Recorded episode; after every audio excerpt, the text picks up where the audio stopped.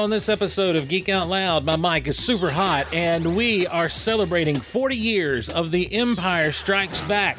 You're going to hear things like Calrissian's main man, Rebel Defenses, the Freedom Fighters. It's Geek Out Loud!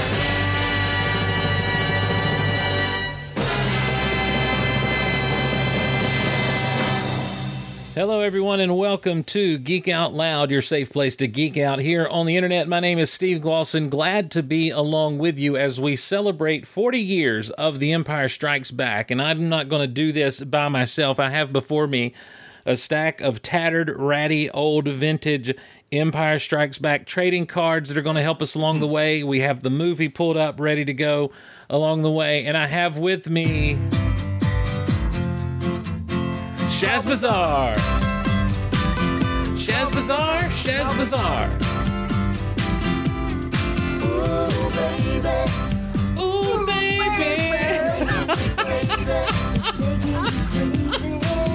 How's it like that? Am I ready? Adam?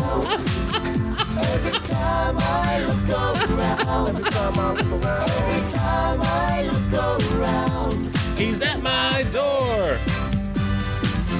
All right, Shaz Bazaar. Welcome, sir. Well, uh, well, you're welcome. No, thank you for being here.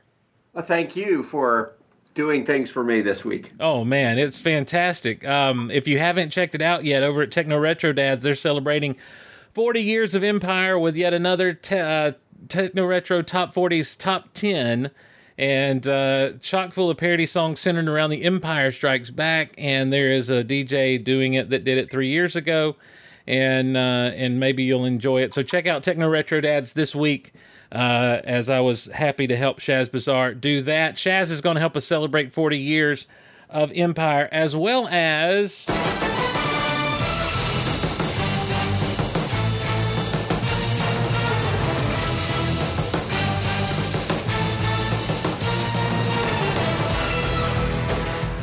Well, he's the elected full time commissioner of South Georgia Radio, the most listened to man in the Golden Isles, Jay, and all of South Georgia. Ladies and gentlemen, Scott Ryfun.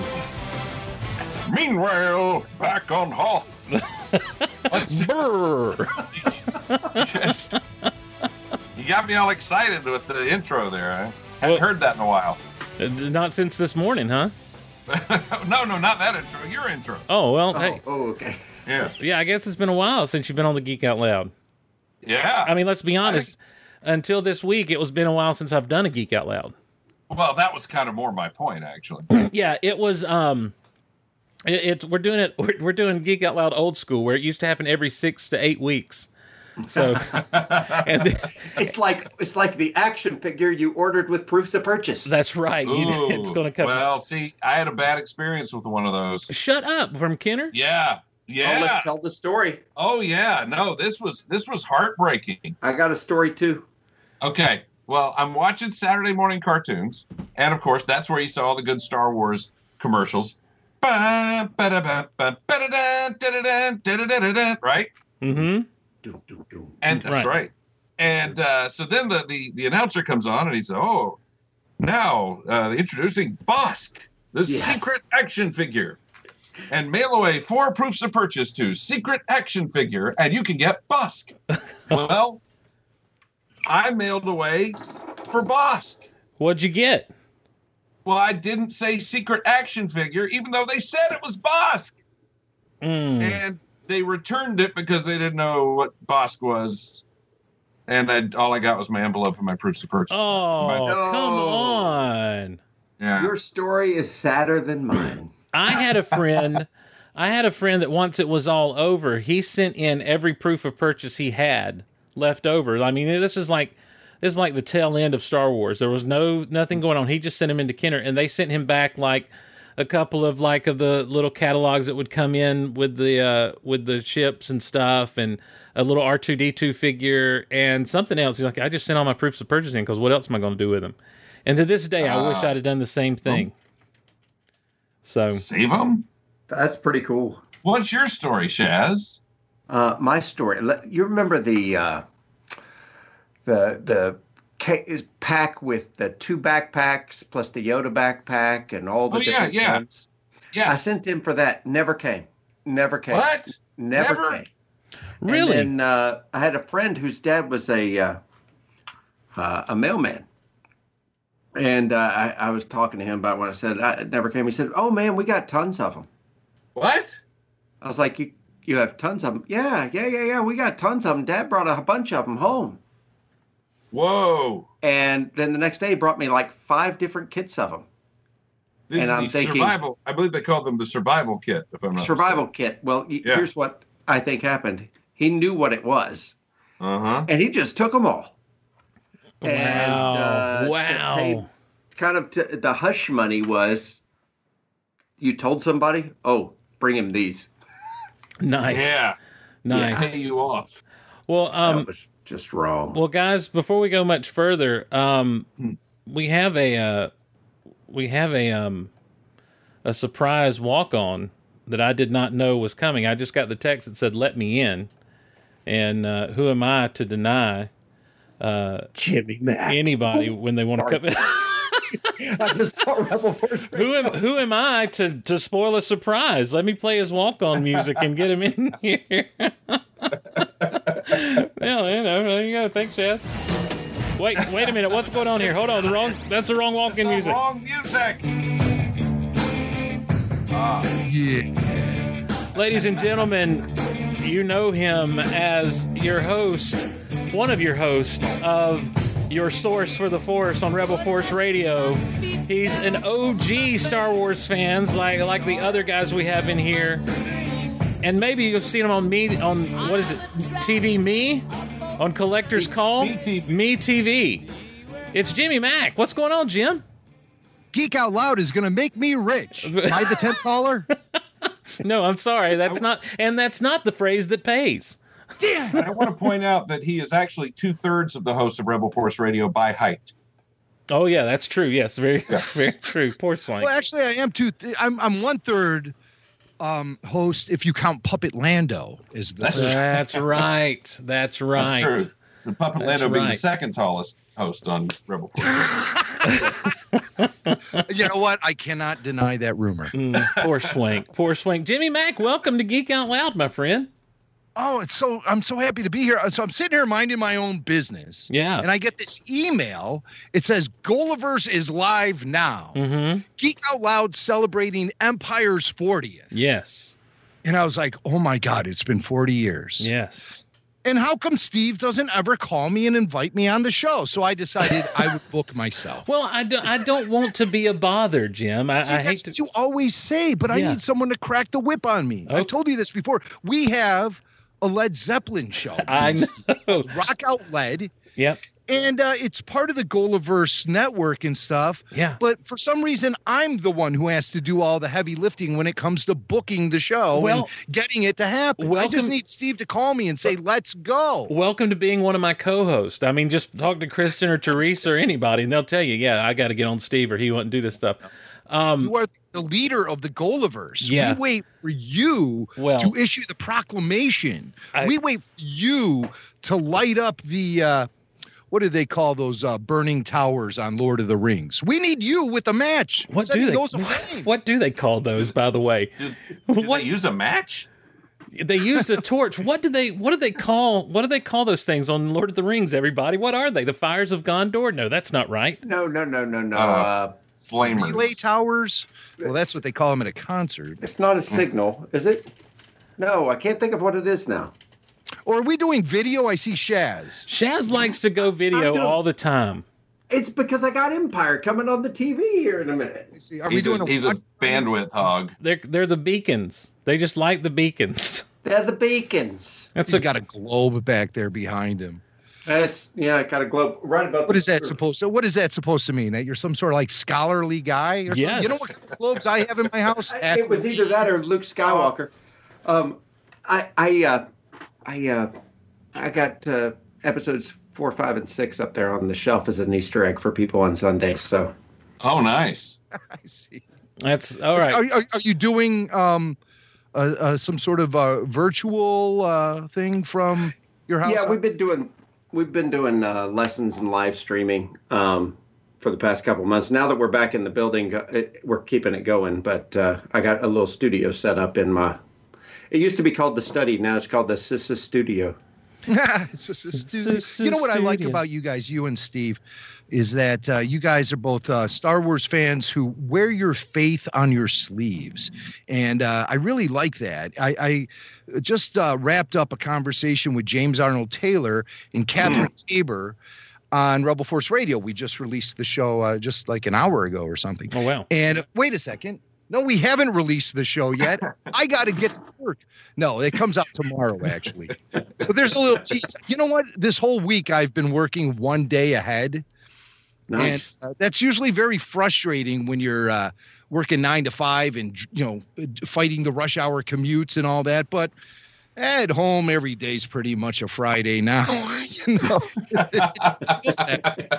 so, yeah, this whole week I've been um, thinking I'm a, a day ahead. So I was just about ready to freak out that we didn't release our show yet. We did put it up on Patreon. So I was talking to James and Catherine, and they're very open about their. Uh, they call uh, you know th- Catherine um, very aptly put it you know we're, we're believers Mhm. and uh, they, they feel very strong about their faith and while we were talking about that on the show I thought back to uh, the uh, service that you promoted Right. Steve Star Wars Celebration Yep. and I, I believe it was our friend Craig Batts uh, gave Mhm.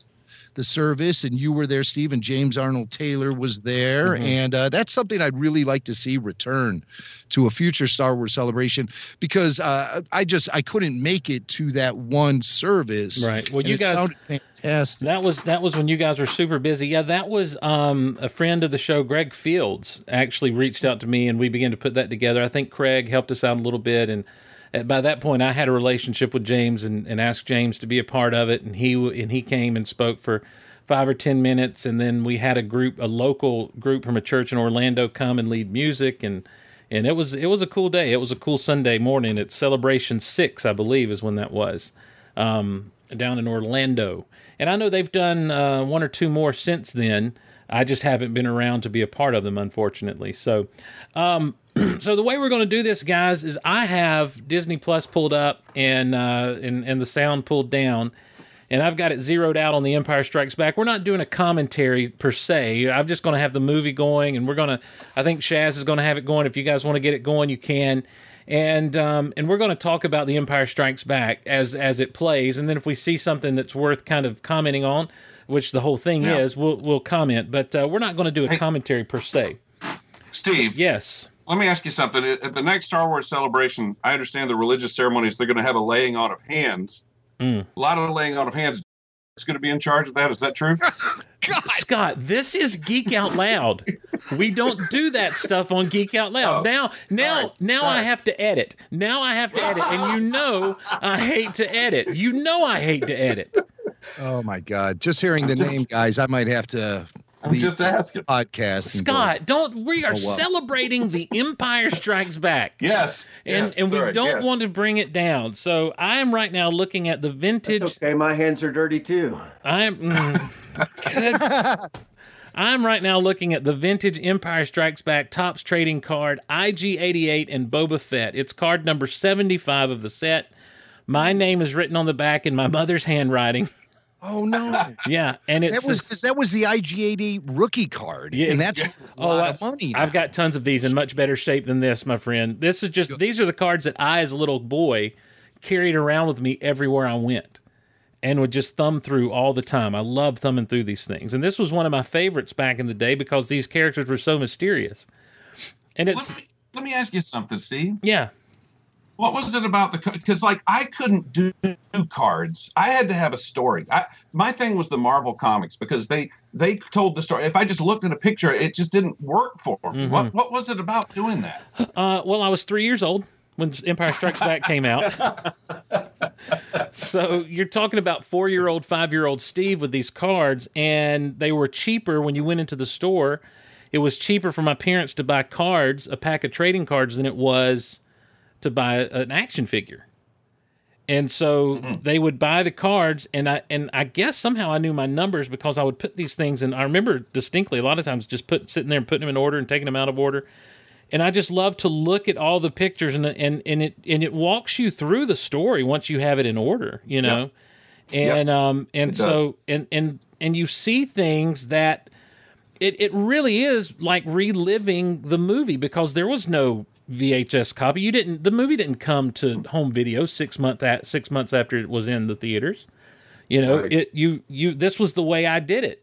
And it's real Hey, live Steve. action shots and stuff. So, It it barely got to you in six months. right. I mean, one of the things I got to talk about is that I didn't see it. It didn't come to Brunswick, Georgia, till June fourth. Well, hold that thought and let's get started here. I'm at zero. I'm zeroed out on the Empire Strikes Back, and I'm going to go three, two, one, play. On play, click play. So three, two, one, play, and we're rolling here on uh, with the 20th Century Fox logo and everything coming up. So Scott, that's what I wanted to talk to you guys about because I was three years old in 1980. You guys were were grown ups. Yeah. And um, so Scott was at least. And so, Scott, you mentioned it didn't come to Brunswick until June. No, no, we and and I didn't know when it was coming. I mean, I read in Starlog it was coming out in May, but I didn't really believe it because it wasn't at the theater here. Uh, in fact, it came out on a Wednesday here, the day after school got out. The last day of school was the third, and the next day was eleven o'clock in the morning. We were going to be at the Empire Strikes Back at the Altama Village Triple Cinema. Is that the one that was over behind the McDonald's? Uh, that is the one that was over. No, no, no. That's Lanier. Okay. That's Lanier. Altama Village is the one on Altama. Oddly, Oh enough. yeah, yes. Okay. Uh, Ooh, that was a good theater. I never, I never went to that. it was one. Well, theater. interestingly enough, interestingly enough, Jimmy, I wasn't being a smart aleck. I grew up down there around Brunswick, where Scott's at, and so I, I saw many formative uh, movies in in Brunswick, Georgia. Batman in '89, Who Framed Roger Rabbit, others. in '88. Yeah. So, um, so Scott, you were how old? You were what? I was nine. 18? Oh, nine. Okay. Yeah, no, So- I was nine. They gave us when you walked in the door. Everybody who came in got this this gorgeous Boris Vallejo poster uh, with Darth Vader with the two sabers crossed at the top. Oh, wow. And, uh, everybody got one. Now, by the end of the movie, nobody had one left hardly because Sure. every time Vader was on screen, they'd start throwing them at him. Nice. Wow. Wow. Now, as Uh, as a nine as nine year old Scott, did you think? Did you come out thinking, "Wow, what a dark, depressing film"? No, I thought it was funny. I thought it was the funniest of all the movies. I mean, it.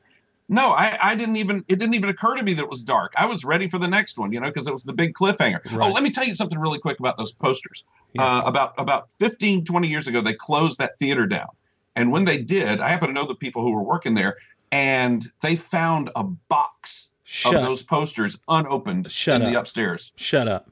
No, What'd they do with them? No. uh, they gave me five or six of them. And now They they're all to their Star Wars friends. and now they're all destroyed in your storage facility. Yeah. No, I've seen that thing. I know what's going on there. It's it's much better than it was last time you saw it. I promise. So now, now, Jim, I've I've heard you talk several times about The Empire Strikes Back. We know that you were a big fan of Peter Benchley's The Deep before you were ever a fan of Star Wars, Yes, he was. Yes, he was. and and so, but uh, but I also know that you've talked about that you had read the novelization of Empire before you saw the movie.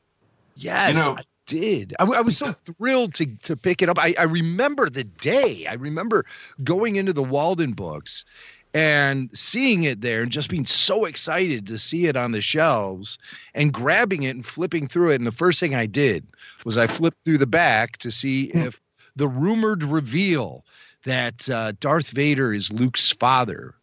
Uh, Wait gonna a minute. Where was that rumor coming You from, heard Jim? that? Yeah, yeah, we had heard that on the uh, on the uh, playing gr- playgrounds and uh, baseball diamonds around uh, the Chicago area. Yeah, I, I definitely was aware of that. Wow. You had a better street committee than we had. Yeah, how did that rumor get started? Where I mean, I don't understand why. why Tell you, is a guy named Brian Schaefer who was in the sixth grade with me. yeah, he sometimes somehow he had the inside scoop. See, Brian had a loose-lipped old, older brother who somehow was very connected to all things pop culture, and so pretty much my chi- entire childhood was spoiled by Brian and his older brother. Those sons of bitches. But, but yeah, I remember standing there in that bookstore. I mean, God, I can remember it like it was yesterday, and reading that novel and you know flipping through it, and then asking my mom if if I can buy it, and uh, she she purchased it for me, and I I recall reading it on my way to little league games, and I just couldn't put it down. So when I walked into the film. Everything was very obvious to me. I even took it one step further as far as spoiling myself. The Scholastic Empire Strikes Back storybook yes, sir. Yes. was on the shelves and I found it at a Crown bookstore. Remember Crown Books? And I, I found it there and um, purchased it right away. And I just remember seeing the carbon freezing platform for the first time and seeing Han frozen in carbonite because I could only just picture it in my mind up till that point.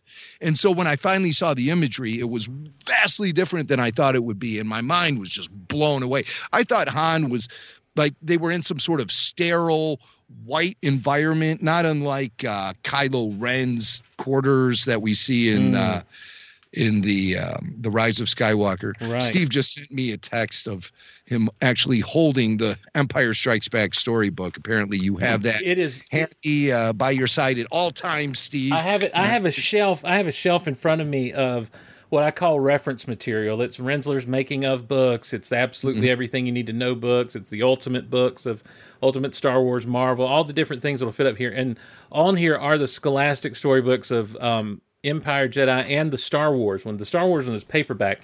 This book, Jim, mm-hmm. as a kid, I read over and over again so much that we mm-hmm. actually mm-hmm. took it to my school library, and the librarian did some work to fix the spine. I see that. come- oh, I it come see loose, that. yeah. You had to have some work done there. Yeah. Now, now Jim, Jim, where were you when all this happened? Because I'm just trying to figure out market size here. What? How big a town were you in? Oh, I was in the suburbs of Chicago, so Okay, was you were there. To, okay, pretty big. You know, I was in the northern suburbs. That's Okay, where I 'cause we- up. I, we couldn't find any of that stuff, and mine, my, you know, I got it spoiled for me too. Mine was the super special, but I didn't get it till the night before. The, yeah, the super special. I had all that material, and I walked into Empire very, very spoiled. well, Jim, you, Yeah. But there was one thing that was a total shock and surprise to me. Mhm. Doesn't even want to guess what that could possibly be. Well, I know what it is. I know what it got from too. listening to you uh, when Luke got his hand cut off, right?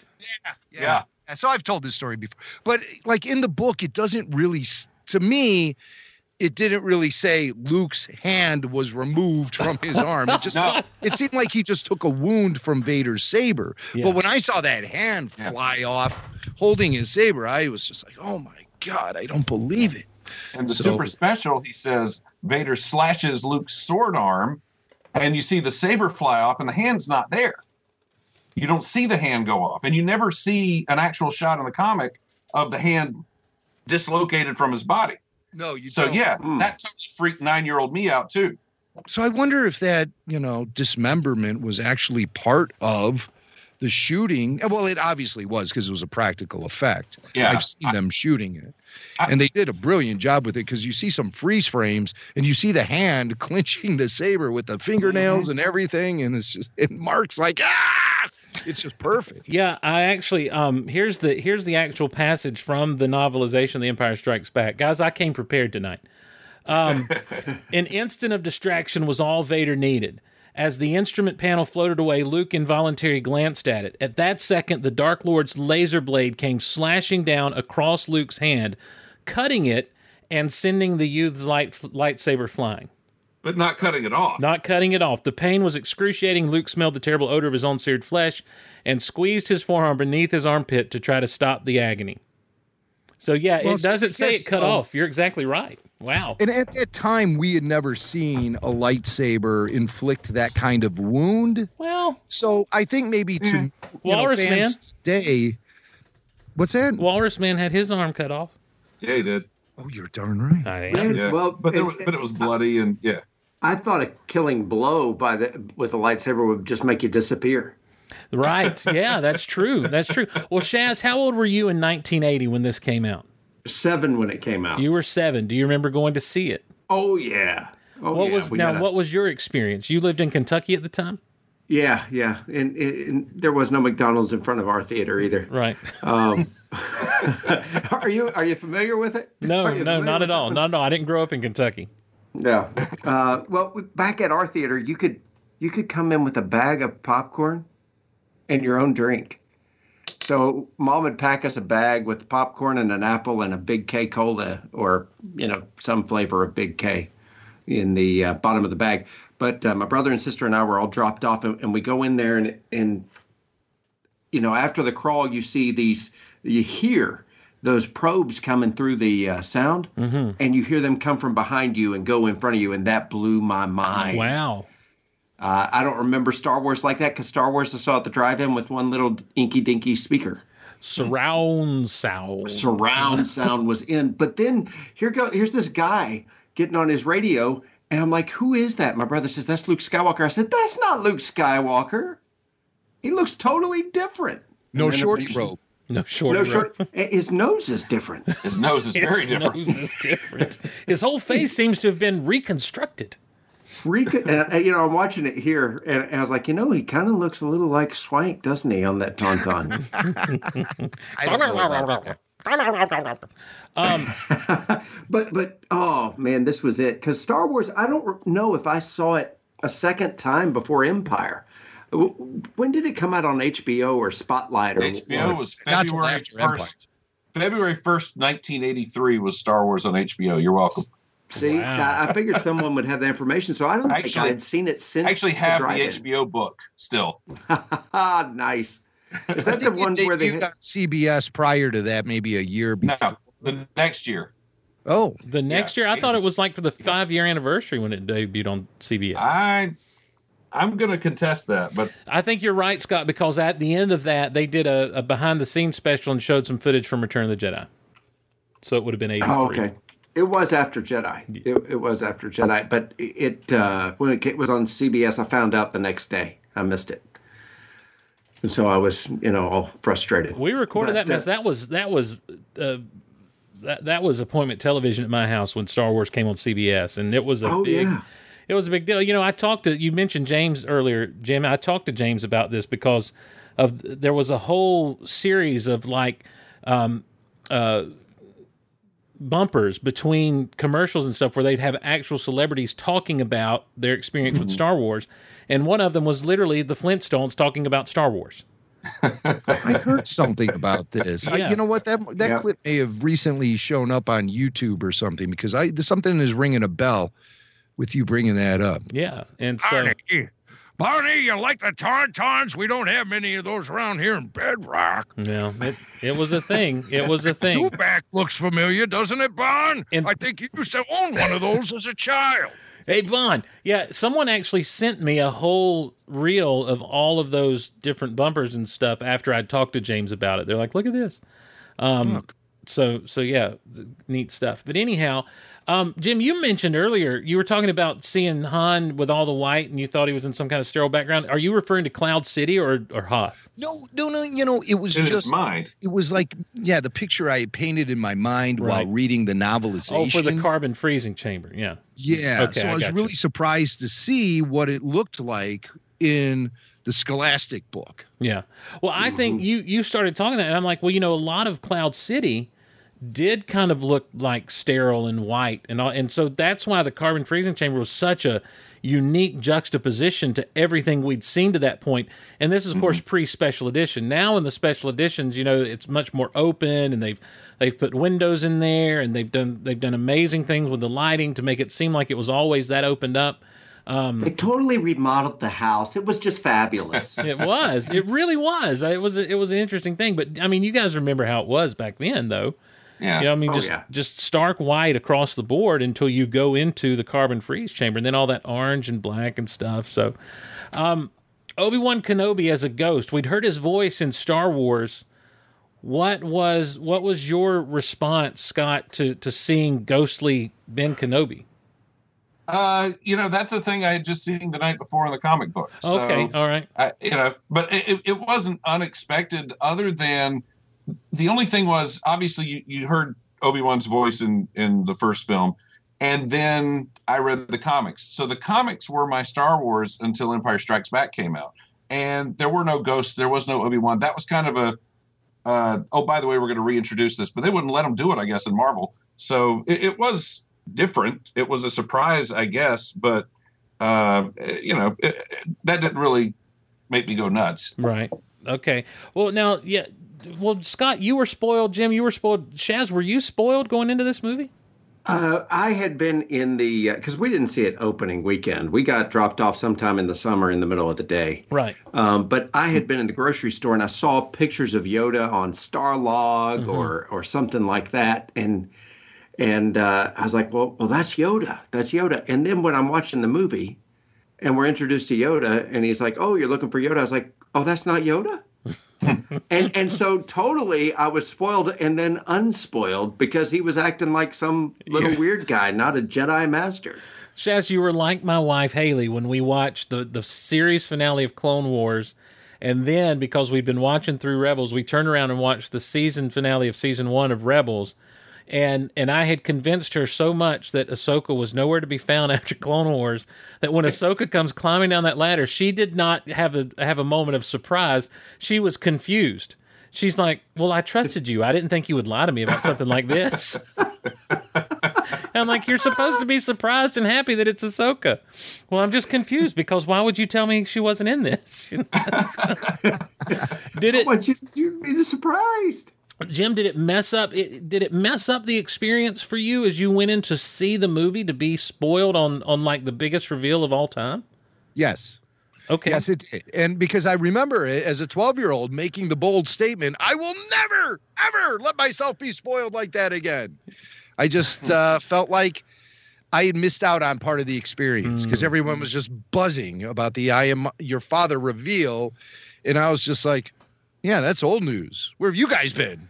You know, and then I realized, hey, you know what? You're pacing yourself a little bit ahead of the pack. You need to pull Yeah. back. you were you were that guy. You were like, hey guys, I, I totally knew this. guy. Yeah. Now you you would said you'll never be spoiled again. Did you do it again three years later?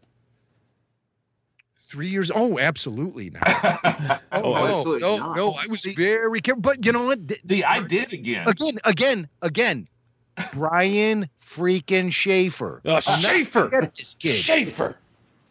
Man, I'll never forget this kid. He goes, My brother read the comic book for Return of the Jedi. And I was like, Shut your mouth, fool. And says, and, and then he says, What did you say to me? He, he uh, revealed, he goes, he goes, Darth Vader definitely is Luke Skywalker's father. And I said, Shut your mouth, fool. and because a lot of us thought that Vader was pulling Luke's chain. We Mhm. didn't think that Yeah. he could really be Luke's No. father. That just didn't, No, I mean, you know, he's can't- the bad guy. They lie. right, right. Three years of arguing about this, or not arguing, debating this with my next door neighbor.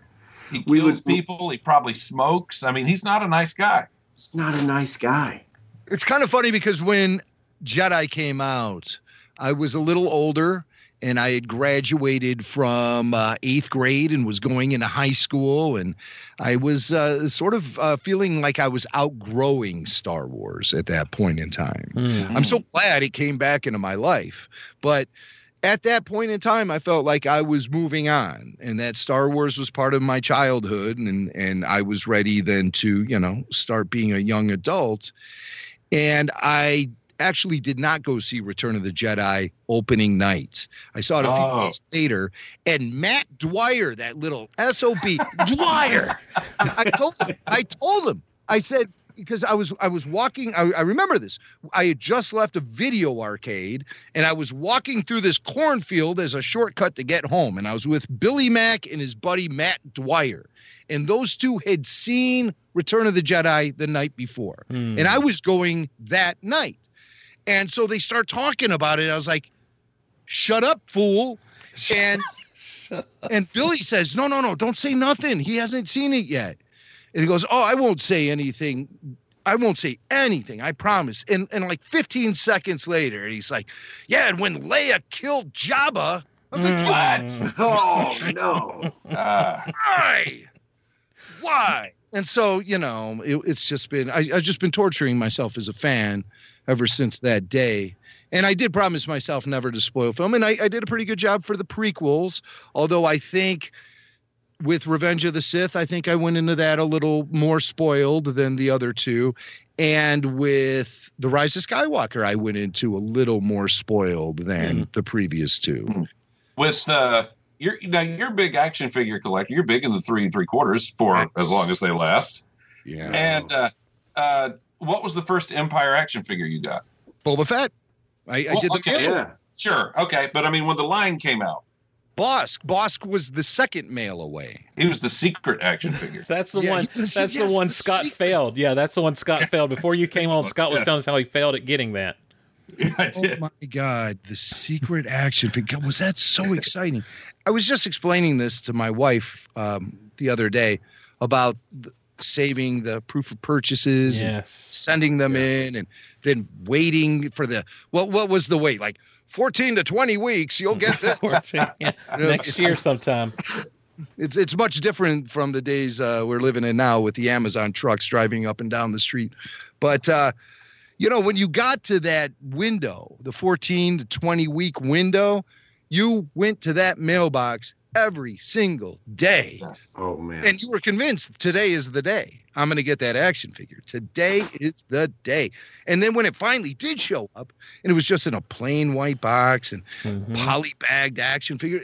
Nothing was more thrilling to me in my life than that moment, getting that Boba Fett action figure. And then I replayed the the experience again with the mystery action figure Bossk, with the uh, survival kit.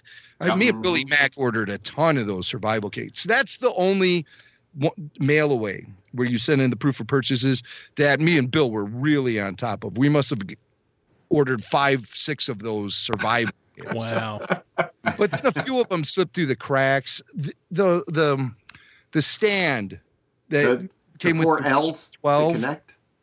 No, I didn't get that one. No, the twelve, the twelve, the stand with the twelve, Oh, the first one. swerving Yes. bases. Yeah, Yes. Yeah, little round yeah. bases that were on it. Yeah, Yeah, I I we blew that off and uh, for years and years I wanted it and I finally picked one up at uh, the Kane County Toy Fair last year and I was It's worth it, thrilled isn't it? But the the L's, I don't have the L's. Yeah, I But, got uh, those during Empire. But I have enough survival kits to uh, survive many times over. you know, in case I need that asteroid gas mask or Yep. Oh yeah. a, a backpack that Yoda fits in perfectly. I got those. You know what? I was a grown up before I realized that Yoda was supposed to fit in that backpack. And I'm Oh, no, like, really? oh, yeah, I never put Yoda in that backpack. I never put him on Luke's back in that backpack. I feel like a fool. oh, yeah.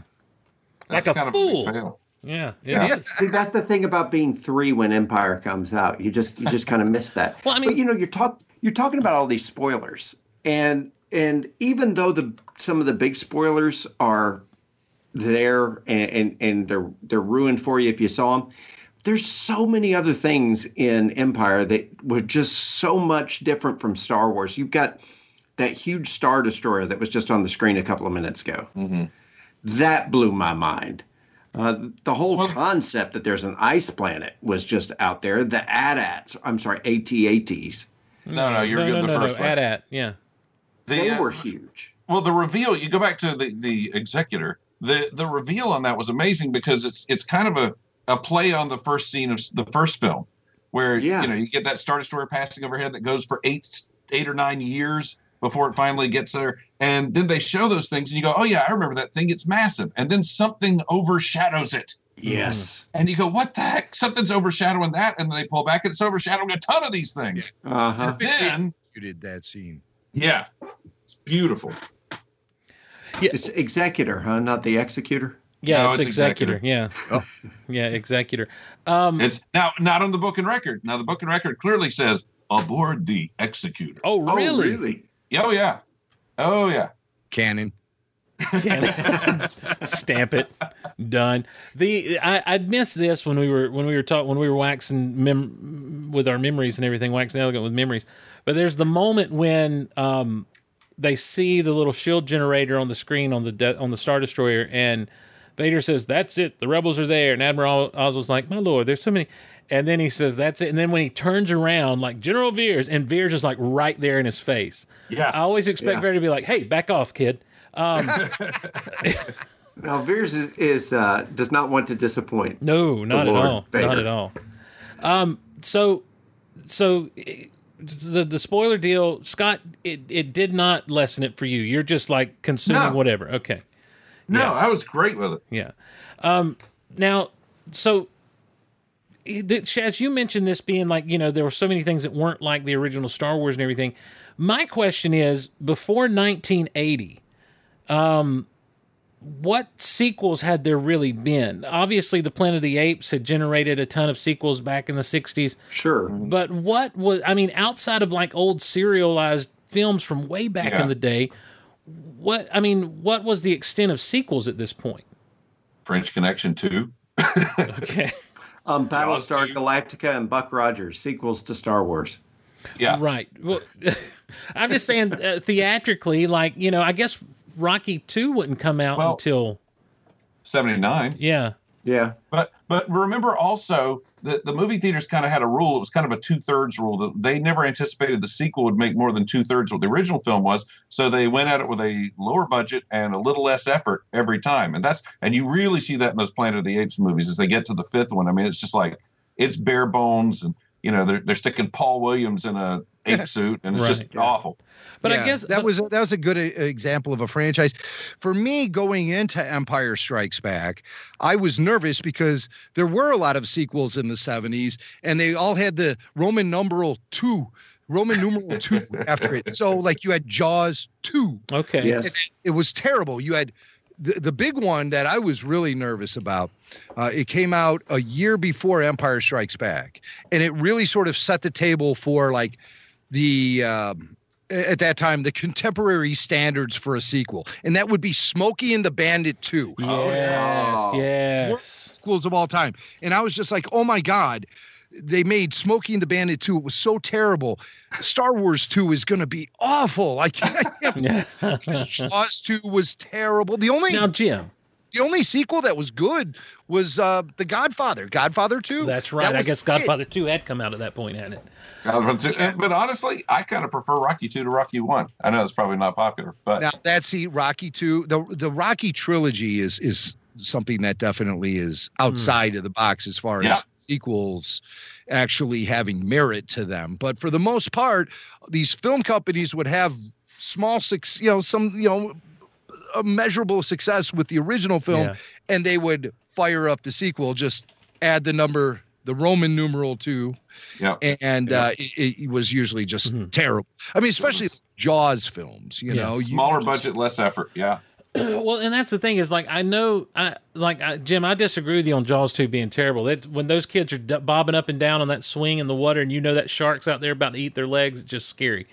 Um, but Now that's one I saw in the drive-in was Jaws too. oh, but I, And uh, I, even I- at my age, at my young age, I was like, ah, this sucks. This is terrible. It wasn't, hey, it could have been worse. It could have been Jaws 3D.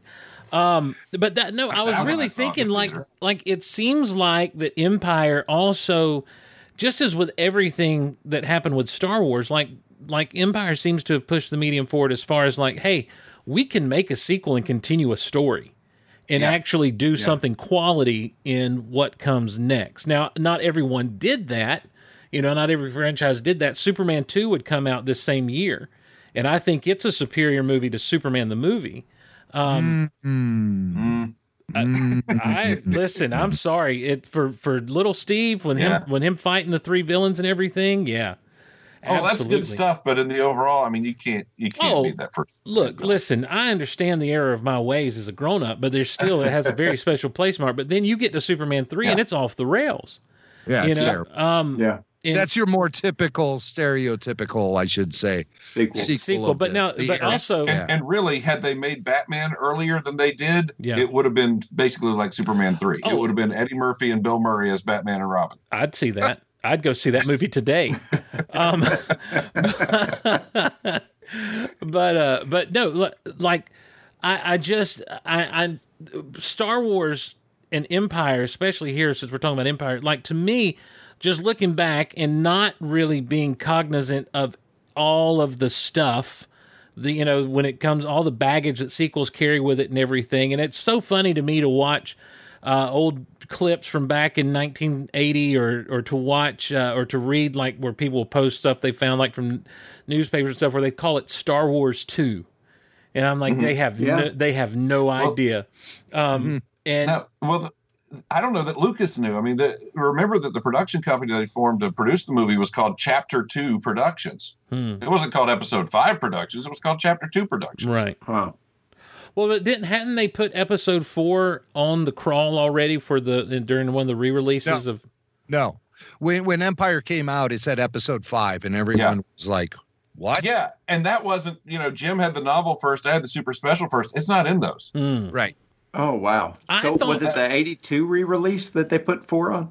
Yeah, or eighty one, I think it was the summer after Empire Oh came out. Oh wow! I Yeah, thought I thought he'd gone back and done that like for the year release or Well, maybe Not in I'm one wrong. year, I mean, no. you might be you might be uh, right about that. Uh, I'm no. I mean, you guys you guys know more than I do when it comes to that kind of those those details and stuff. I'm just telling you what I had I kind can't of remember. thought. Let Let's Google it. When did Lucas? It was eighty one. it was. I'm looking at it right now. 81. Yeah, April I 10th, was there. 81. I remember it. Yeah, and so that would also then that's when that's the first time you also would get a New Hope. Then would be Yeah, in, yeah, in '81. Okay. Yeah. yes. yeah. The other was just Star Wars and the Crawl, and let's go about our business. Mhm. Yeah, Now, apparently, um, and I don't recall this, but I just looked it up. The texts, episode five and A New Hope, were first published on a title page for the film's script in the 1979 book, The Art of Star Wars. Oh wow. So the Hmm. original Art of Star Wars book apparently includes episode four and A New Hope at, at Huh. some, in some place. Do you have that on your reference shelf? I don't. I don't have any of the art of books on my I- reference shelf, unfortunately. See, I've got all that, but it's downstairs. Remember, I had to switch rooms because of my do. internet connection. yeah, but, and, uh, and Scott, we thank you for your sacrifice. you're welcome. it's it's it's. I feel kind of naked because none of my reference books are here. I'm in the whole wrong house. Right? Yeah, yeah. That's it's it's fun. It's fun. Uh, can we talk about AT-ATs for a minute, Sh- Shaz? You Please, you yeah. inter- you introduced into the discussion a moment a moment ago. AT-AT, Jimmy, where do you stand? AT-AT, AT-AT. At at. Okay, thank God. At this point, when I was younger, I said AT-AT because that's what they said in the Kenner commercials. They No, refer to it as an AT-AT. I disagree on that. Uh oh. I think they well because when I was a kid, I was an AT-AT kid, but I, I was stubborn because it was all caps. But it seems like I was in defiance of the commercial. I thought the commercial said AT-AT, but I don't know. It Yeah, I have was said pretty sure the commercial said AT-AT. New. It might have been two different commercials. That may be too. That may be too. Um, All I know kid- is it's for LOM. well, let me just tell you this, Guys- It's it's Walker. Yeah, Yeah, Imperial kinda- Walker. And, yeah, That's that's right. That's what we called them coming out of the movie. yeah. Well, We Yeah. that's called them called Imperial in the Walkers. Yeah, Yeah. The, the term AT-AT I don't think is ever used in any Star Wars movie ever. Not that I No, not, not that I can you had- recall. Kenner. Why Um, didn't Wedge at one point jump up out of the trench and go, "Look, it's an all-terrain armored trench"? well, he did say that. blown up halfway through that. Yeah, now Luke did say that armor's too strong for blasters, but never did they get an all terrain in there.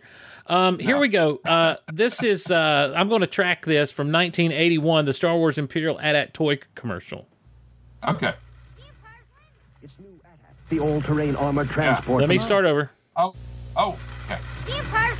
It's new AT-AT, the all-terrain armored transport from Kenner. Batteries not included. Action- But you know what? I think it was for the commercial for the uh, the driver, the AT-AT driver. They said AT-AT driver. It's an AT-AT driver. I Wow. think. Okay. I'm. You know, as a kid, I was AT-AT again because it was all caps. But as an adult, I realize it's kind of a, a military shortening term, which they do. Yeah. And They Yeah. always pronounce them. They always pronounce them. Yeah, I, I've definitely segued into AT-AT is a more common way of describing that. But yes, Imperial Walker is probably your safest bet, and and Yeah. you know, so you won't, um, you know, offend anyone. Yeah. One- Whale Kerr. One of my favorite vehicles of, of all Star Wars is, is the Yes. AT-AT. Like Oh, it, one of the best. Yeah. it is it absolutely, and I know I'm not alone in that. I mean, hey, that's a hot take, I know, but um, but uh, but uh, just uh, captured my imagination as a kid and Yes. continued, and it's and it was uh, one of the things that was missing from my collection for the longest time. And and I finally found one in a flea market, and I've told the story on here about the chin gun and how I talked the guy into selling me the extra chin gun that he had, and um, and then got home and was cleaning it up, and the other chin gun was in the battery compartment, and and so loved that thing, had it for years, sold it before I got married, uh, and uh, miss it, but I'm but I would take my wife over an AT-AT any day. Um, so as we uh, as but talking about that, and you mentioned the AT-AT driver. This is the other thing we got to see different in Empire were these new stormtroopers. Yes, Hoth Oh, troopers. yes. the snow troopers. Yeah, we all Those called them snow best. troopers. Yeah, snow we snowtroopers. loved those guys. Yeah, Yeah. Awesome. Yeah. Yeah. I, I was so thrilled when I I think you know the first time I saw him was in action figure form. hmm and uh, then they just did not fail to amaze on screen. They were just great, and the you know a variant of a stormtrooper it was was still a revolutionary concept back then. The only thing that we saw that even came close in A New Hope were the Tie pilots, Yep. Yep. and Yep. uh, and they were just essentially stormtroopers in black with tubes coming out of their helmets. Uh, Snowtrooper was a, a vastly different design. Yeah. And, uh, cool as you know what. Yeah. Yeah. Uh, just a great, great design, and one of my favorite, probably my favorite trooper design next to the traditional stormtrooper from the original. Nice. Yeah. I don't. I don't And these think are the first guys that I ever saw that wore skirts that I thought were cool. Right. Right. What's- the purpose with uh, the the half skirt? What is that all about? I think No it keeps idea. the snow from running down into your boots. Oh, That's weak. okay. Jim, you know, Jim, you you know, you living in Chicago where it snows so often, you always will put like a skirt behind you, right, to keep the snow Oh, from getting in your shoes. Yeah, yeah. It's, oh, it's just a half skirt, though. Yeah. I mean, come on. right. Yeah, just half. Yeah, yeah. Right. Because the wind is always blowing from behind. But That's there, right. But I also noticed, like where you talk about a your standard stormtrooper, he's armored from head to toe. When you look at those snowtroopers in action, you know their pants are just their pants; they're not armored up um, the way the rest. And so they are a completely cool, different design. Like it's not just a stormtrooper with some things wrapped around him. right. No. Well, they get the extra protection from the long johns. Right? Yeah. Exactly. Corduroys. the probably probably got some electric long johns up in there. I would imagine, um, keeping them keeping them warm. Another thing that was really cool, a cool visual to me in this movie, and there were cards of it, and I think maybe it's it's another some of the stuff that's just some of my favorite stuff, is Vader walking through the Rebel base on Hoth. Yeah. Um, that black suit, you know, against all the white of the hallway and the snow and everything, was just it, it makes him that much more menacing. It, Um, well, it's a great look, but also, you know, ever since the first film, we've kind of been jonesing for Vader to confront our heroes, and he's right there. Yeah, And it's a great tease because we think, okay, this might be happening. This might be happening now. He can't start the ship. Vader's on his way. We might have something here. yeah. Mm-hmm. and and he got away. You'd have to wait for the Marvel comics in 2015 to actually see our heroes confront Vader. Oh, don't get me started. Don't Um, get me started. So here's here's the thing. Have I, don't- and I don't know. Maybe you guys haven't been asked this, but I was asked this the other night, as I recall. Why didn't Vader just reach out with the Force and stop the Millennium Falcon when it was taken off?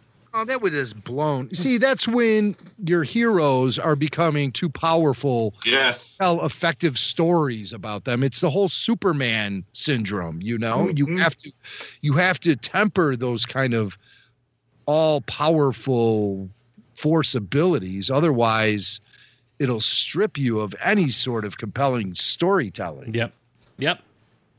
Hundred percent Totally agree. agree. Hundred percent agree. And So maybe he just can't use it so well when it's cold. yeah, In, in universe, Han Solo's just that good of a pilot, and uh, he got out of there real fast. He outflew the Force. He outflew the Force. That's a fast pilot. Now, Han uses the Force. We just didn't know how. No. All those times we thought he was lucky, he was using the Force. It's dumb luck. But uh, back to Vader, back to Vader, though, the, the whole idea of grabbing a ship in flight has only been displayed really once, and that was in the Rise of Skywalker, to the best of my knowledge, Yeah. when Kylo and um, and and Rey get in that tug of war with the Imperial transport. Right. So.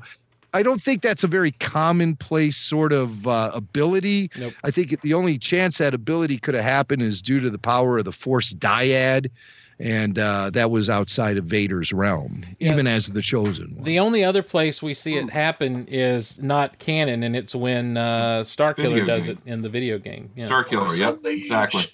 I was going to mention that. well, yeah, but I But mean that's a video game, and that was Yeah. I have a hard up. time connecting video games to canon. Although this new one, Jedi Fallen Order, is is is really solid. I think it's a really solid addition to uh, the overall canon. I, I can almost accept that as as being a legitimate piece of Star Wars storytelling. Whereas with a lot of the video games, I'll just be like, yeah, it's a video game, so these things have to happen because it's a video game. It's not a movie. Somehow Jedi Fallen Order has a more cinematic vibe to it. Hmm. Now, in the in the asteroid belt here, I started hearing years ago that there's a potato in there. There's a, shoe. shoe. Have you guys ever found any of those things? No. No, No. me either. Me either. I always thought I'd be sharp and try to find it, but I never. I get bored. I try. yeah, I'm I get bored sharp. real quick. I'm like, nah, I'm done. Um, but sir, uh, so this is another. This is another thing we really, honestly, for all of the all of the Star Wars of Star Wars, we have you have them fighting. You have them um, fighting the TIE fighters as they're escaping the Death Star, and then you have the trench run. But other than that, there's not a lot of in space battles and and there's you know there's just a little bit of space travel. Well here we get to see them like roll through this asteroid field. We're like it's a whole new universe opened up in empire strikes back just because of the whole asteroid field sequence and and then landing of course in this cave so to speak. Um, yes. it it and and and the and the special effects hold up Yeah, they sure Oh, do, yeah. and it really puts you kind of in the cockpit with the the gang. You know, you Mhm. really feel like you're on board the Falcon Mhm. when they're navigating through the asteroid belt and then doing that loop de loop and parking in the cave slash slug. slug Uh, space you know, slug it's you, you really just. I mean, it's it just feels like you're on board and in the cockpit with the characters. Mhm. Yeah, for sure. And and just a like I say, just a really neat visual with the with the blue colored Tie fighters now out there going at it, and uh, and then later on we'll see the Tie bomber and everything, and then the and then Yeah. their experience and their cave juxtaposed with what Luke's going through on Dagobah. I mean, here's another deal. I mean, George Lucas was the king of like, here's a planet that's all desert. Here's a planet that's all snow. Now, Yes. here's swamp. You know, Yeah, and he always worked in the rule of three. Yeah, each Yes. He had Yeah. to put in three different, distinctly different environments for Mhm. characters. that's You true. know, that that was what what blew my mind with uh, Rogue One. Was it Rogue One? They went to so many different planets. I was like, wait a second, this is too many. I can't keep up. Yeah, and they even had to tell you The on titles. Yeah. You know, you are here now. you are here. It's like looking at that map in the shopping mall. Where where am I? Well, you are know what? Honestly, we could have used that in at least uh, in in the Force Awakens. You know, in in um, in Empire in Star Wars. I think the only planet they don't really name in Star Wars that you have to find out through extra extra biblical sources. No, they even say the moon on the fourth planet of the Yavin system, the fourth moon of the Yavin system.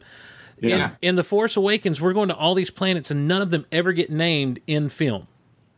Well, Jakku. Jakku does. Oh, Jakku. Jakku's Okay, a I'm sorry. Outside of Jakku, yeah. I mean, look, we know it's Jakku. Well, they want to make sure you don't think it's Tatooine.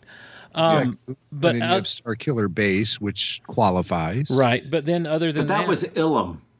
And Takodana, they clearly don't they clearly say Taka- They do say yeah. Takodana. The Dude, fir- no, yeah, the I don't think they ever say spells their names. Takodana. I don't think they Yeah. ever say Tak- Takodana. Yeah. I thought they did say Taco Donna because I think so. she, she also served me at the restaurant the other day. Taco Donna. Taco Yeah. Donna. Yeah. I don't think. I honestly don't think they do. I don't think they do. And he said she says in the Ileenium system, but is that Aluminium system. is that where they're at? I mean, There's not much there. right. I don't. This is interesting. I don't know. I know I left. I left the Force Awakens not knowing the name of any planets, and and as a kid, as a kid, I knew all of these places. You know. Well, it's not, now here's here's a good good Yeah. thing. And I think Jimmy has answered this before, but I'm not sure. Tatooine. Did I s- did I learn that from a Wonder Bread card? I, I got it from a tricky question. card, a collector's card, but I, I I can't remember. And I think Jimmy, didn't you didn't you have the Wonder Bread cards? Oh yeah, of course I did. As a matter of fact, you know, there's two series of those Wonder Bread cards, and I have them all. And uh, Nice. And some fans actually just uh, created a third series themselves with, with a wrapper and everything. Yeah, very limited edition. I ordered it, and I know it's uh, in the mail to me now. So you might want to look into that, Shaz. Uh, I think when I checked out, they said there were like 28 sets left. Oh man. Well, yeah, the Wonder cards. Yeah, yeah. I'll, I'll find a link and I'll send them to you. Cool. Um, but yeah, okay. So as far as Tatooine being identified, um, I'm trying to think of like in the film when they actually. yeah. Was that No, I guess that wasn't. Was it? it wasn't in in Star Wars, but it I was don't think Jedi. they say it until Empire. No, till the end of He Empire. does say it at the end of Empire. oh, that's yeah. right. Yeah. So at the end of Empire, that's right. But yeah, when when you know, because 3PO asks him, he says, I don't even know what planet this is. And Mhm. Luke doesn't respond. Well, you're on Tatooine, duh. No. He says if you know, he says something, you know, There's a bright center to the universe. Yeah. You're on the planet that is farthest from. this from. Yeah. Oh, the planet. Oh, you're on the planet that is farthest from. That's the name of it. Yeah. You're on the planet farthest from. They Yeah. certainly name a lot of cities in Tatooine, but they never actually name That's the right. planet itself. Like Unless is it is it identified in the crawl? I don't think No, so. no. No, no, it's definitely not. I don't. Yeah, you're right. I don't think it actually. Jedi's crawl. It says Tatooine. Yeah. Yeah. I think. I know it says Bio Gangster John. Well, that's Dahmer. an interesting thing to bring up, Shaz. I, I'll be signing off with you guys and, and racing to my Wonder Bread cards. as Well, I, I, I remember wondering what the planet was, and we're sitting on the back steps, and this is all the neighborhood kids were there. I was like, "What planet was Luke from?" And my brother just chimes in, "Tatooine." I'm like, "Where did you find this out? That was nowhere in the movie." And he and he pulls out a card, and I think it was a Wonder Bread card. Ah. He had all the facts right in front of him. I mean, I looked up to him for all the Star Wars lore. It's like uh, Billy Mac looking up to you. I'm guessing. Oh yeah, sure. There was a lot of that going on. No, eh, Billy was mad because I took the cards and left him with nothing but the bread. yeah, eventually I outdid him on the uh, Star Wars lore. No, but you know, Billy hangs in there.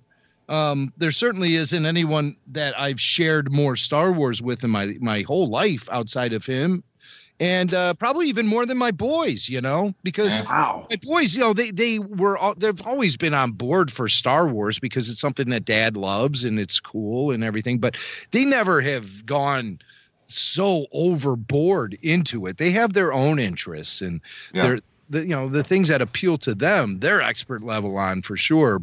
Eh, But they always knew the Star Wars was something that Dad liked a lot, and so they would always humor me and and have a great time doing it. But they were never just like hardcore fans about it.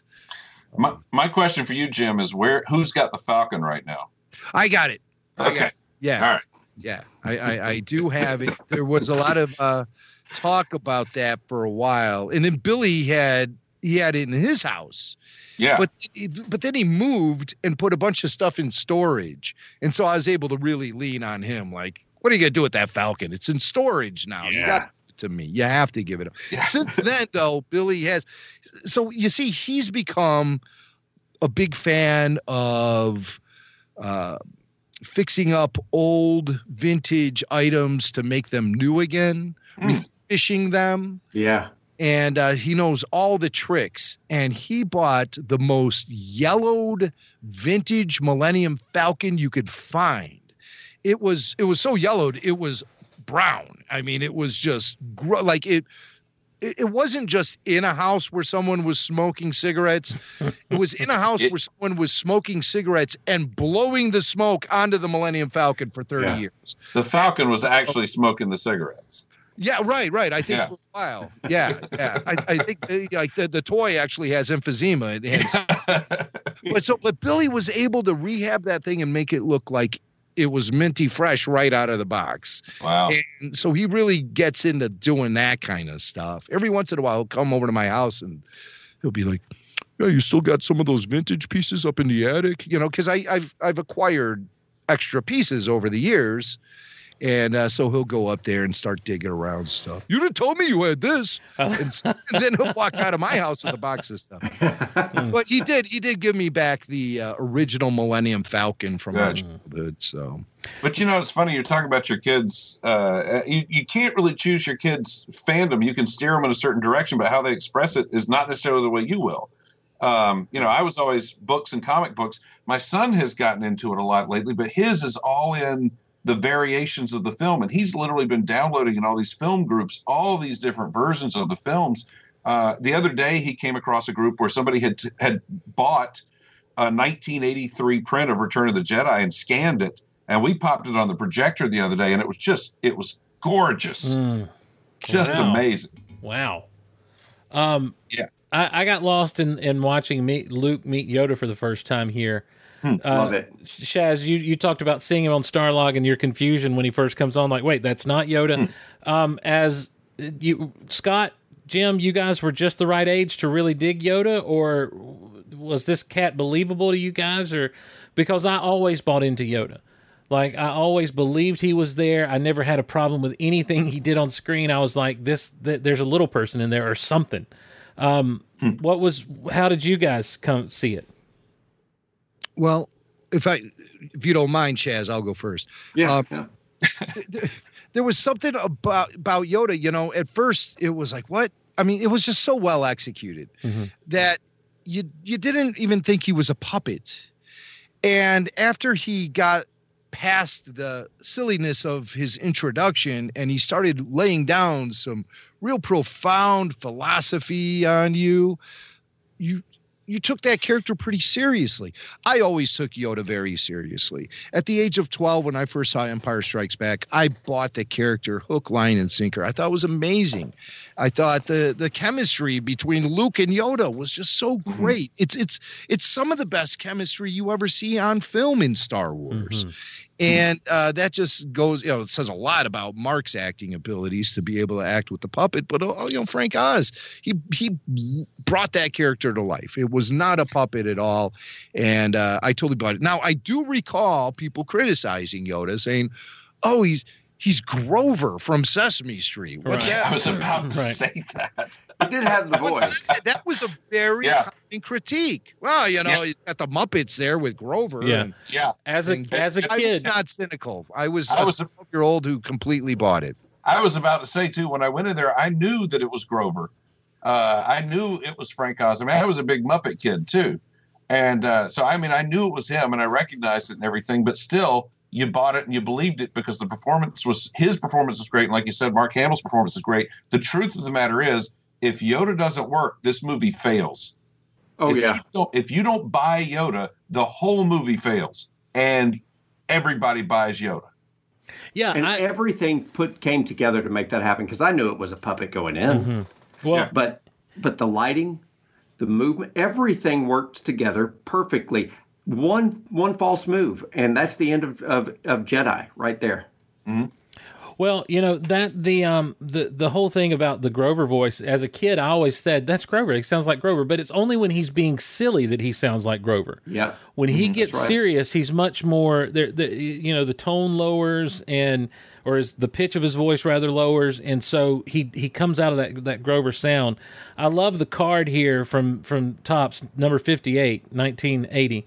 The creature called Yoda, and it's a picture of Yoda sitting on the bank. It's when he's raising the X-wing because he's got his eyes closed and his hand open. But uh, but this is when Luke's supposed to have just met him. It says perched on the side of the bank in the middle of a swampy wasteland is a strange little creature who speaks to Luke and R2 in a confusing, quizzical manner. Though Luke doesn't know it yet, this creature is Yoda, the Jedi Master he is seeking on Dagobah. Coming He would next. go on to be People Magazine's sexiest man alive that year too. Oh, Yoda would coming next. coming next. Welcome, young Luke. Uh, so, Wow. hey, does anybody remember the original name for Yoda? no, Uh, oh yeah. Oh oh. Oh. Yogurt? No. No. No, no, no, no, no. All right, I'm going to answer. I'm going to answer. Do answer. it. Do it. His original name was Minch.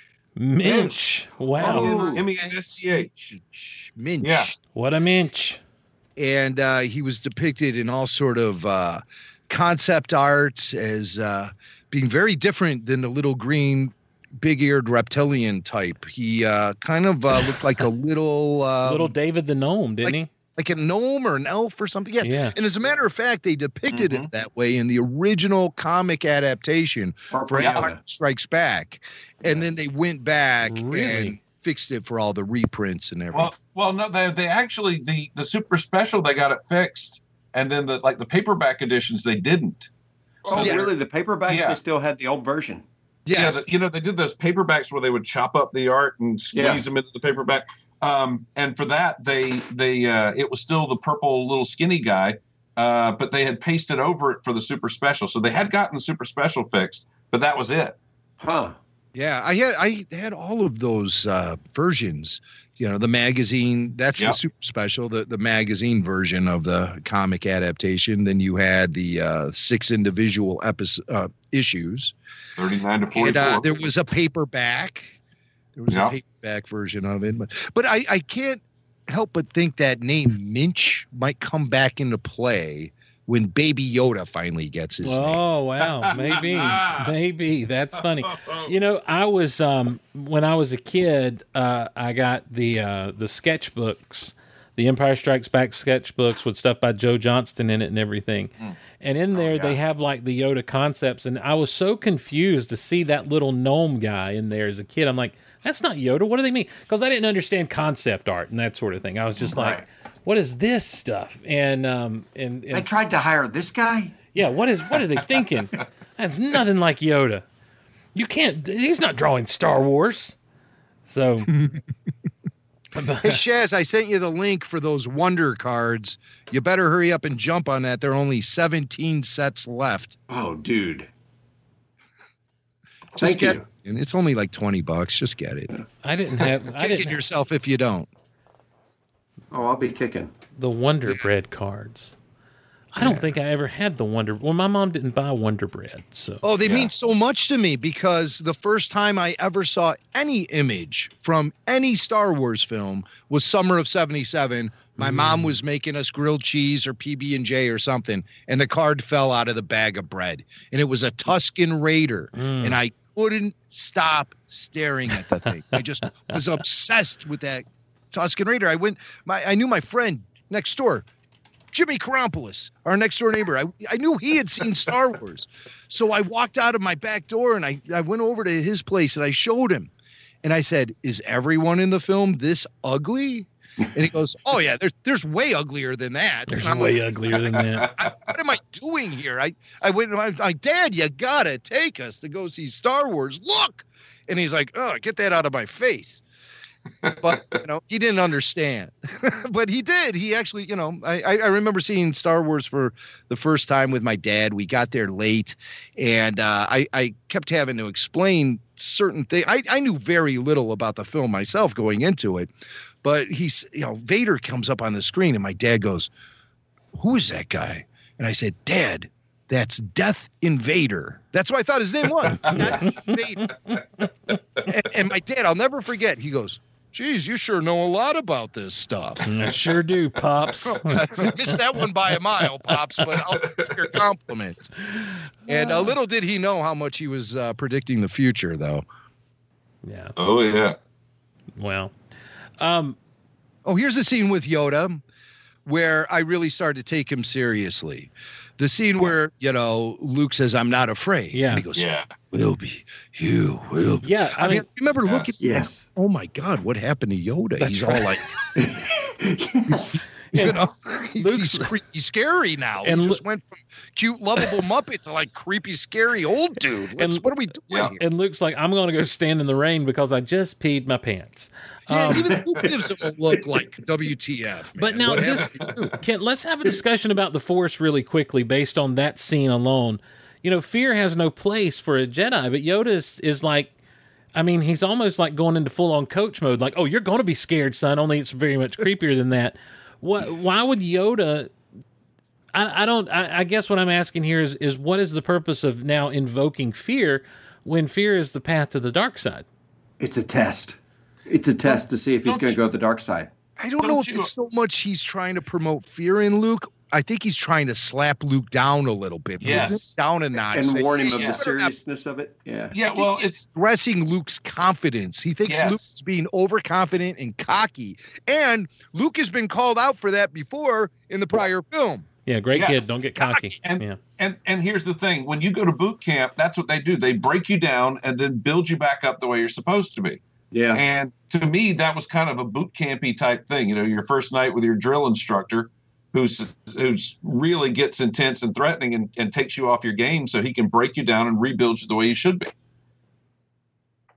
Nice. Thank you. Let's talk about the space slug for a second. I- I don't understand the need to get out of it. It's so big. just kind of, just kind of hover there for a little bit. Let him get settled down. But but he might not open his mouth for Oh, I another guess- 16 cycles. That's true. Uh, yeah, you make it. That's the point. That's what I'm. That's that Not is to the. mention the digestive process. That's true. That's the key I was looking for, though. I mean, well, they weren't being digested here. They're just kind of walking around on his tongue or whatever. You don't know that. You know, I think that um, if they just would have waited, the slug would have expelled the falcon itself because you know they're they're walking around inside the thing's belly. Han shoots it. I mean, if if I was a slug, I'd probably stick my finger down my throat and try to get that out of there. You know, Uh, it's, It's really irritating. Yeah, it's. yeah, well, yeah. that slug actually has bad body image anyway, so that probably was doing that. Mm, I don't know. I, wow. think you know that slug is considered to be pretty attractive by What do you others. think? Yeah, yeah, yeah, yeah. I, I'm pretty sure. The- I read that back of a Wonder Bread card.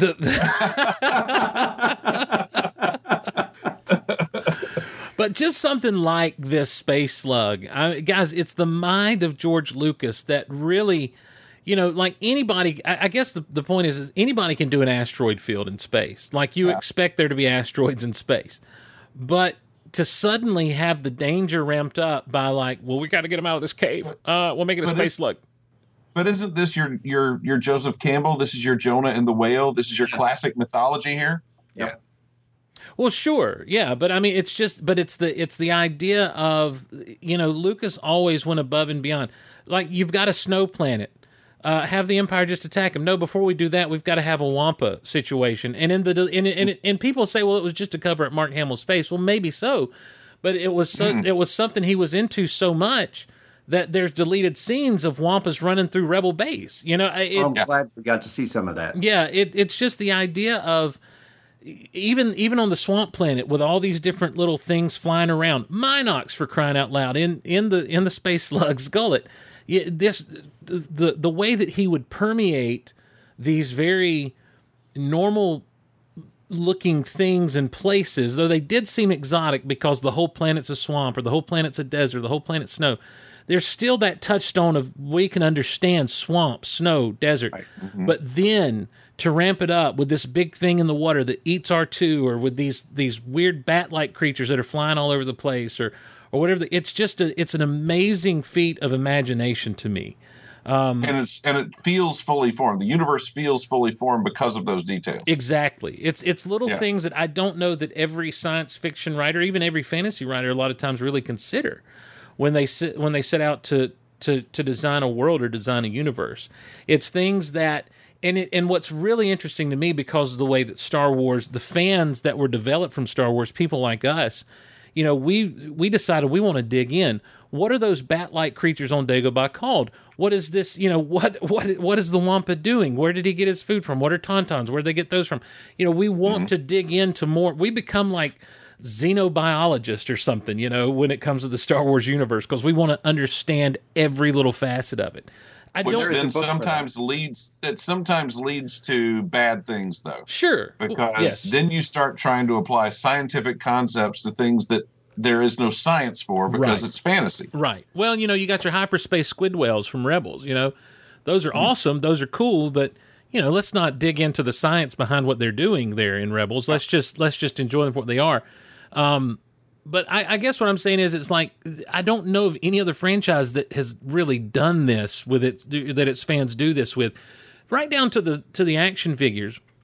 You know, we haven't got to the bounty hunter scene yet, but when you get to the bounty hunter, nobody does anything. They all just stand there and look cool. The only one of them that do anything is Boba Fett, and barely. You know, does Boba Fett do anything? And and it's Well, just like Bossk wiggles his toes. that's true. Yeah. Yeah, yeah, he does. He does. pisses. He does. You know, the best Yeah. thing Boba Fett does in Empire Strikes Back uh, happened when he showed up in my mailbox in a white box. that was the best thing he did, really. But that was kind of a simultaneous letdown, wasn't it? Though, because it couldn't shoot. He was supposed to be able to shoot his rocket Well, back. Right. No, no, you know, I didn't mind that because if Oh. you, you know, keep in mind the reason that happened was because a kid was playing with a Battlestar Galactica toy Oh, yeah. that shot little darts and he shot it into the back of his mouth and it really Yeah. That kid was in Georgia. Uh, did that kid pass Was away? you? I forget. It Yeah. was a big deal. Yeah. And so toy manufacturers all pulled back Oh. on the little missiles that shoot out of uh, plastic toys. I had those Galactica toys, by the way. They're too small for Star Wars figures. well, Is that right? I oh thought yeah. three and three quarter inch. No. Oh, but the ship, but the ships, the ships would shoot the things. The yeah, the ships- ships were yes. much Yes, smaller scale. shoot, right. So a kid grabbed a Cylon Raider and, and Yeah. held it up to his mouth and, and shot it into the back of his mouth, and somehow it caused uh, terrible damage. And, you know, I, I don't recall if it was fatal or what, but I think sure it got- was. I think it was, and, and it sure got the toy industry, uh, you know, uh, scrambling.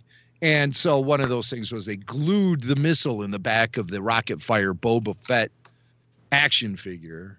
Uh, And, and, you know, they've since re-released it with the actual missile that fires. And when you got that in the mail, Jimmy, the new one, Mhm. did you shoot the, the rocket the first thing you did? Oh, right in my mouth. I, I was, I got it. I took it right out of the package and said, "Open wide, fool." Yeah, the kids and I unwrapped them all. We had three of them, and we started shooting at each other with the rockets. have have you guys? uh, I'm I'm sorry to get back to talking the movie here for a minute, but have Oh. you guys ever noticed in in the cave scene um, when Luke is walking to where he'll confront Vader? It actually looks like a it looks like a a, a structure. It looks Yes. like it, it is. ac It's not a. It's not a natural cave. It looks like a, an actual structure, and the shape of it kind of resembles the room that Luke and Vader will have their final part of their converse, their confrontation in on um, on on Bespin. Uh, my sister, here is here is the power of Wow. here is the power of suggestion in people's minds, or maybe it's just my sister's a, a dirty liar. But when she went to see this, I remember I actually remember going with her and some friends and my mom to see Empire as a three year old. I fell asleep in the theater. I was three guys. Give me a break. Um, But she to this day, because someone in the theater when the when Vader's head explodes and it's Luke's face, someone in the theater, being a smart aleck, went nanu nanu, and um, and my sister th- my sister to this day swears that it was in the movie nanu nanu. George Lucas and uh, Robin Williams were pretty tight, actually. Yeah. They, you know, Robin lived in Marin, just like Mhm. George. Yep. Uh, hey, you mind coming in here and do a little ADR for me here? I, see, I, I, I, it's like you know, it's it's too serious. I want to tap need- into some of that Mork and Min- Mindy magic there. I and, need the uh, nanu nanu. Shaz back. That's only in the mono, mono mix. Yeah, well, maybe okay. So maybe it's out there. If anyone knows, let me know. now, now let me ask you guys this: When did it become a cave? It was originally a tree, and that's another one of those things that's different in the Empire Strikes Back adaptation. The comic adaptation is it's a tree. I've Wow. always thought that it was a cave under the tree. Yeah. Ah, I've always thought that because Tree it's cave, used yeah. both ways, the tree and the cave. because it appears he goes underground, like down to the roots, and there's Uh-huh. a- an, an opening there, and he goes down into it. Yeah. And as far as it being some sort of man-made structure, I always just kind of chalk that up to the limitations of the set design, you know, and, and and maybe just the way it was lit and the way it was shot. Where we're seeing something we're not really supposed to be seeing. Uh, I I just could never come to terms with the fact that somehow uh, the filmmakers back in the late 70s thought, well, you know what? Let's make it some kind of vague man-made structure. So down the, you know, you But never I know. Maybe Lucas said, "Hey, I got an idea for that." I was going to say I Down the can't. road, I'll do it. I can't imagine George looking at that and being like, "We need," and not saying we need to cover it up, make it look more natural. I, I Yeah. can't. If if he Yeah. wanted it natural, I, I can't believe that that something because you can see it pretty well on on film because Luke is actually standing right next to one of those smooth walls at one point. Mm-hmm. and and it looks designed to be that way. So I I don't know. Maybe it's part of the vision. Maybe it's actually there. Maybe it is like an old remnants of an old temple or something. Um, or an old ship. I think there was one one of the books said it was a wrecked ship, the Chu'unthor or something like that. I don't remember what book that was. Right. Right. Um, but but I love the idea that it's a vision because it is a force vision going on there, Mm-hmm. Yeah. and you've got uh, you, you've got it being the the final sequence of the movie. That that would make some sense. This is what could happen whenever you you fight Vader. You you could end up becoming Vader. yeah. Well, Yeah. Well, you know, Yeah. I, I had a, a conversation recently about the tree cave, and I think it's a, a, a, I think it's a mistake to believe that the environment itself is evil, hmm or that it's some sort of physical nexus of the force or anything like that. Hmm. I don't I don't buy it for a second. I think it's it's just simply the environment in which Luke Skywalker had a profound vision that was part of his trials and training. But Yoda tells him strong with the a dark side of is. evil. Well, I think he's he is he's planting seeds in Luke's head. But when Luke says what's in there, Yoda says only what you take with you. Yeah. Hmm. So that to me indicates that it's Luke and Luke alone triggering the vision in the tree cave. It's not some sort of mystical environment that promotes that kind of thing. It's the mirror. if- like if anyone else went into the tree cave, I think all they would see is like lizards and mud and things like that. But with Luke, he goes in there and it's all part of his training.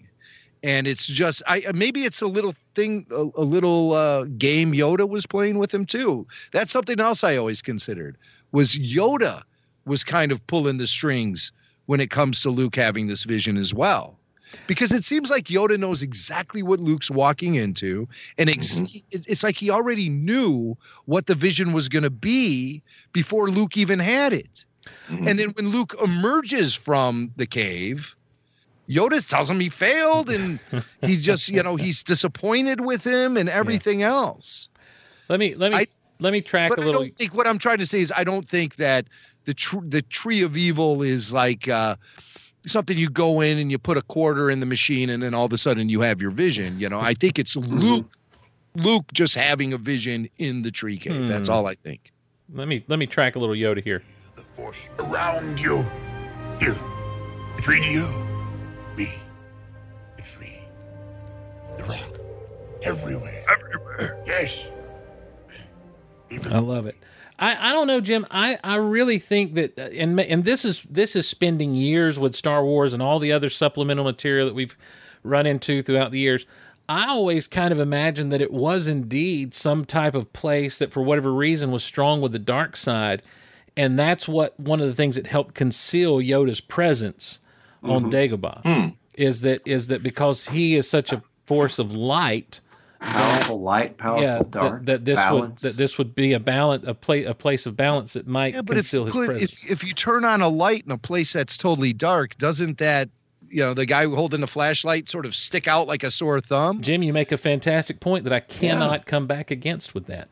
I always felt like Yoda was hiding out on Dagobah because it was teeming with life, and it would have Yeah. made it difficult Right. to pinpoint Absolutely. a light side user there. Yeah, absolutely agree with that too. But I do think it is a place that, for some, for whatever reason, has ties to the dark side. I, I do, I, I do like that idea that there are places in the galaxy that are maybe nexus is not the best word for it, but they are touch points. Eh, that, that I don't like now. See, I and I made this argument a thousand times over again. Mm-hmm. I don't like the world between worlds from Rebels. No. because I don't like the Force being a place you can go to. Mhm. Okay, Mhm. I, I don't like that idea. I think it's it's it's too spiritual and and and and part of your faith and everything. And uh, you know, even when you go to church in the real world, you're not actually going to. Well, okay, I I shouldn't open that. Well, you're not going into God, so to speak. Yeah. Well, yeah, right. Um, it- yeah, I I don't want to like diminish any And it's houses of worship. no, but it's it's largely symbolic. It's not it's not actual. Right. There's nothing. There's nothing special about the building of the church except what goes on there. Yeah. And- We're all and- trying to help you, Jim. And, Right. and Well, y- well, you know, I, I I think you're making a good analogy, Jim. there's a lot of churches in my neighborhood and i walk by them and i see on their boards they put up uh, messages a lot of them put up messages of affirmation or encouragement but this one church put something up that i thought was great it said uh, all church services canceled for the foreseeable future don't worry about it god will come to you I, I just i love right. you know Right. You know you you you have your connection with a higher source without having to necessarily go someplace and i think you know church is great because it presents you with the communal experience Right. that strengthens a connection to a higher source but i don't think the church itself amplifies that Right. you need the people in the church to have that that connection with a higher source Yeah. Yes. And see, that's that's with the with the world between worlds. I don't think that's the force, because I'm I'm with you. You you don't. The force is not a place. Well, yeah, I uh, don't I don't like that just from a from a narrative standpoint because of the doors that it opens and you and how much you're able to undo so much, you know, and mm-hmm. Right. and it and it becomes an easy out for so many things like the Ahsoka situation. lazy um, storytelling I, I, right? yeah, I hate to say it that way, mm-hmm. but but it kind of is. Coming back to to the to the cave, though, I just I I I like the idea of the Force actually though being centered around certain places in in different ways because of maybe an event that took place there or you know some like to me because it's because it's buried under that tree and it's this weird place I, it's almost like something ancient happened in that place that still It resonates mark. that still resonates within the force Yeah. Um, the story I've heard is that like Yoda had a showdown with some dark side warrior who was looking for him and yeah. he killed him in that place and An everything. But then that's that strips away the personal vision that Luke has, very Right. personal That's- experience. That's why I say he- I feel like it's something very ancient, you know, that's there. Um, it more more than, but it, you know, I mean, it's it, that's the great thing about the wars is we can have these. I love these kind of conversations about Star Wars and, and about Empire and all these things. Like like just the simple fact of like Vader choking these dudes out when he gets mad. You know, it's like we see him do that to Marty. Where's my nickel in the uh, in in, in the first film? yeah. Where's but- my- what an inside joke to Man, that was a great callback. but but but in Empire we see him do it to like two or three guys. We see him just choke the guys out to the point of death, and it's like, is it that there's just no humanity left in Vader at this point, and He's more machine now than man. and and and as he begins to confront Luke, I mean, like we know this now because of the hindsight with Jedi, but like it's where it starts to be opened up again. His he's started, you know, this is going to breed the confusion in him and everything. As big a moment as it is for Luke to hear that Vader's his father, it's a big moment for Vader to admit that he is Luke's father. Hey, how about that scene uh, we just saw of uh, the Slave One tracking the Millennium Falcon? Yes, sir. Yeah. uh, Awfully with, close. you know, dumped with the space. That's right, very close. so, what do we learn from that uh, sequence? I'll tell you what we learned. No rear the view mirrors. Falcon has no rear view No mirrors. That's sensors. right. That, that's not all. We learned something else, Jimmy. Well, wait a minute. If it doesn't have a rearview mirror, where does he hang the dice? Yeah. Yeah. yeah. Got a rearview mirror. He's distracted. See, you Yeah. know, our kryptonite to Jedi, and therefore Han Solo has the Force. Mm. Maybe he had like at this point in time he had those big fuzzy dice and it was blocking his view. So, Slave One is is one of those ships that has always it, it used to as a kid would baffle me. I'm like, what is this thing supposed to do? Um, because I I, Toy? I didn't re- yeah because I didn't remember it in the movie so well all the Flew time. it wrong, didn't you? I did. I was guilty of flying the Slave One the wrong way many times. I did that for a while. Yeah. And then it finally hit me. The reason the handle is on the bottom is because it's the side. Yep. exactly.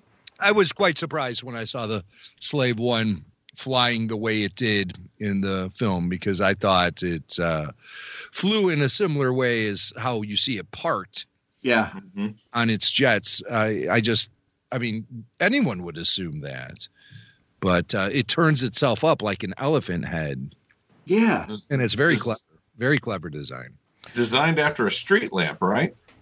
That is the urban legend.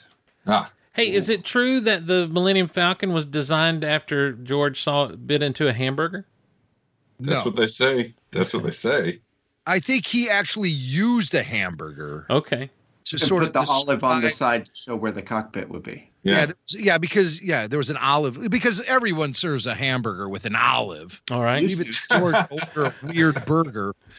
But um, yeah, he had an olive with his burger, and yeah, put the olive on the side and to sort of demonstrate what he was envisioning with the cockpit and everything. It was basically a flying saucer with the cockpit on the Right. side.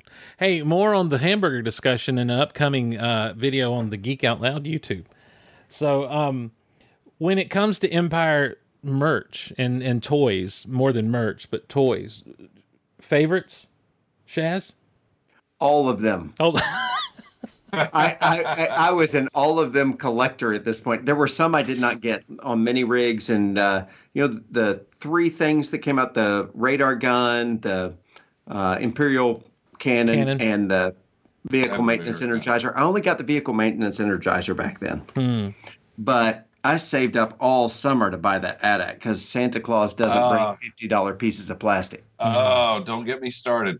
That Dude, was I went I and paid for it with for it. ones and change, and Dad stood there by me counting it while I was counting it all out for the lady. And My she just looked at mom's- it. He said, "It's his money." My mom's response when I asked her for it still rings in my ears to this day, which was, "I ain't paying no fifty dollars for no toy." Yeah, So See, I was old enough to be earning some money through like mowing lawns and that's doing why I. chores. couldn't- I had an allowance. Yeah, I couldn't mow yet, so I had to go around and pick up sticks, Yeah. rake up yards, uh, edge people's lawns with a spade and Wow. my foot. You could But- uh, scoop but- uh, the, the change out of the sofa is what I would do. Oh yeah, the, the Imperial attack base of everything I got, I That's- think I loved the most. Oh, that is the best. And There what were puzzled yeah. me so much about that is that I never used it as an Imperial attack base. I used it as Echo base. Yep. It was the Sure. Rebel base. Yep. Why did got they the trench. why did they market it as an Imperial base when it was clearly Echo base? Uh, and and still Sure. to this day, I will uh, use that play set. Uh, you know, when I sit down and play, uh, that that would be the Rebel base. It has to be. You know what I liked a lot. There was um there was something I picked up from Sears that gave me some real status among my friends was the Cloud City carbon The- freezing chamber. Oh, sure. Oh, the It was cardboard Sears playset. Yeah. Yeah, Man, with Piece of cardboard. yeah, it was cardboard. Came with Lobot, Dengar, and a Solo third- Bespin. I, I, I think um Solo and Bespin. Bespin. Yeah. Yeah. there was not an Ugnaught with it though, was there? I, yeah, there was an Ugnaught. Yeah. yeah. So there were four figures. Uh, Yep. Maybe Lobot. I, I thought it only had three, three or four. So uh, I, I think just four. when I acquired that, none of my friends were aware that Sears was offering exclusive Star Wars things. And I had known this because I picked up a couple of those blue snaggletooth play sets Yep. yeah. a year or two prior. So I would always be combing the catalogs and all of that. Here, here, Yes. quick question, quick question. Lobot, many times you see all these lights on his uh, headset, especially from behind. I don't ever recall noticing it so much in the original Mm. version. Um, his, his lights seem very brilliant. Yeah. I don't remember them being so the ones on the side, but the ones on the front you would see them blink. Yeah, lit, yeah, Yeah. like the the ones in the back. Look, you see him walking down that hall. Oh yeah. see it. Yeah, there. but across uh, the by the back. way, the, Still, I don't ever recall seeing in the original. the play set came with you were right, Lobot, Ugnaught, Solo Bespin, and Dengar. Yeah. Yeah, I uh, I had that as well, and uh, and of course I it got ripped all to pieces because Yeah. I, I played the heck out of that thing, and um, I also had uh, the the blue snaggletooth. My mom was a was a catalog buying fool, man. If it was in the Sears catalog, she'd get it, you know. And so when it was Star Wars and there's four figures in it, so I had the uh, I had blue snaggletooth and I had a red snaggletooth as well, and I and I was always confused, like why do I never see a blue snaggletooth on the peg? That's really weird. And it wasn't, Yeah. and it wasn't until I was a grown up that I knew that I understood. You know, that I found out. I'm like, oh, okay, so this is where this came from. When I started to be able to kind of delve into what collecting was all about and everything, and um, uh, and, and so yeah, my I have I had two blue snaggletooths for the longest time, just Wow. because. Yeah, just because. You know. See, the blue snaggletooth, that Cantina place that it came with, that was, I mean, you got to remember that my childhood, my favorite book as a child was the Sears Wish book. I mean, that was just, Yes. I loved it. I, st- I still have a bunch of them to this day. I keep them, I collect them. And uh, when that playset was in there, I was like, this is a thing I can only get from this catalog. I've got to have this for Christmas. Mm. And Christmas morning, I get up and, you know, the Santa Claus stuff all happens. There's no playset. Oh no. Oh, There's no four action figures, and I'm just like crushed. And then that afternoon, we go over to my grandmother's house, and she gives me my one gift from her, and that was what it was. Wow. Thanks, Grandma. Yeah. Grandma was awesome. Grandma saved the day. Yes, yes. There were there was another exclusive at J.C. Penney. It was the remote control land speeder. Mhm. yes, Yes. Never had. And of course, there was like there were never TV commercials for this stuff. Nope. Uh, there was no you know buzz about it or anything. You just like happen upon it. Oh my God, there's a remote Yeah. control land speeder. So it was this uh, one summer, maybe 78, 79. And uh, Billy Mac and I had discovered that in the J.C. Penney catalog, and we were in northern Mississippi visiting my grandmother, and she took us to the J.C. Penney so we could go pick our Christmas gift. Mm. yes. And And we it was on the shelves. picked- No, it was Oh. we went to the catalog and chose from the catalog. Ah, Wow. nice. Cool. Yeah.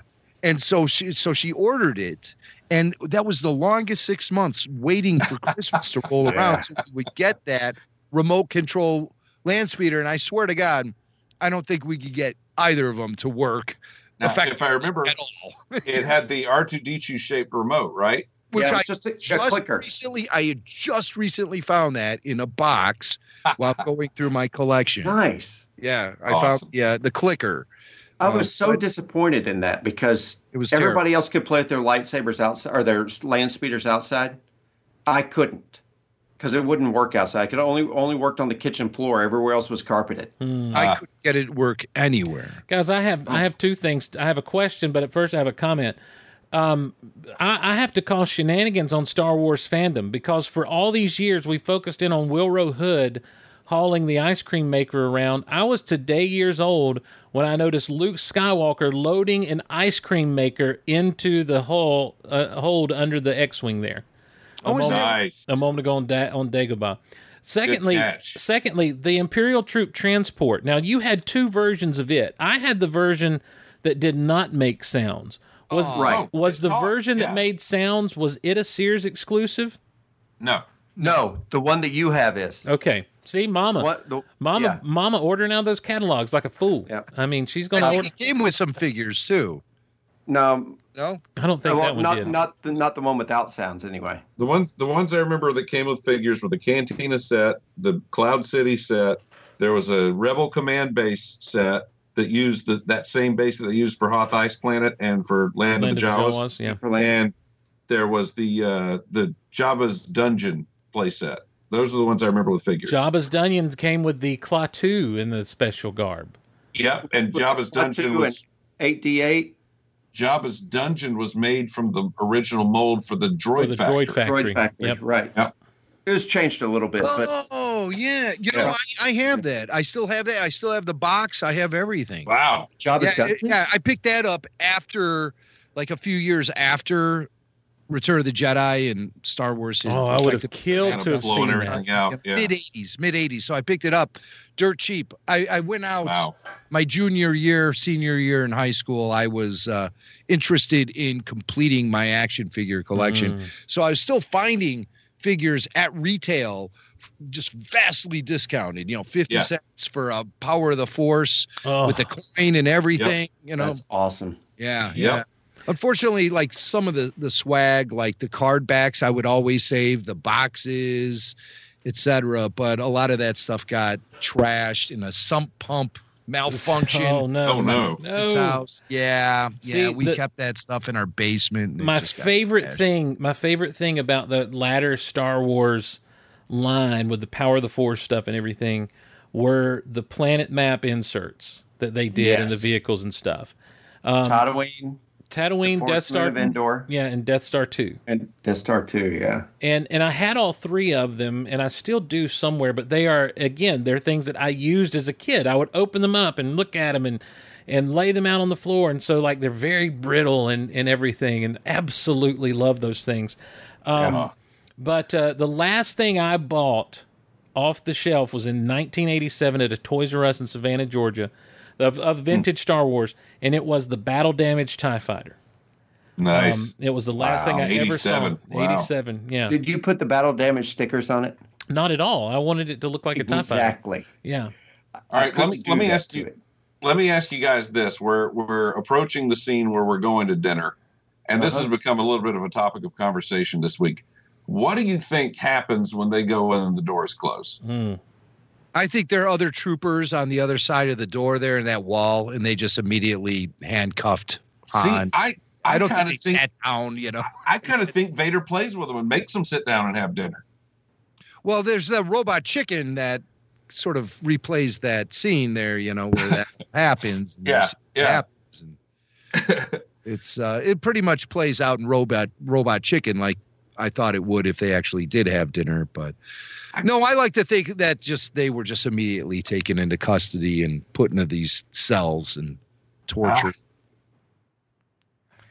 It, it's creepy as all heck. I know that. Like it is a scary moment, but at the same time, Scott, going back to what we you talked about earlier when we first started watching this, even with moments like that, this is a funny movie. Um, Yeah. Because of all the different character moments people get, Chewie gets some stuff, and here as he's about to start putting 3PO back together, you know, there's the whole, you know, I'm backwards, you know, and he just starts going Yeah. off on him and, and turning him off and everything. The the banter in the asteroid field and all. So even in this moment of like, wow, this is this is scary stuff.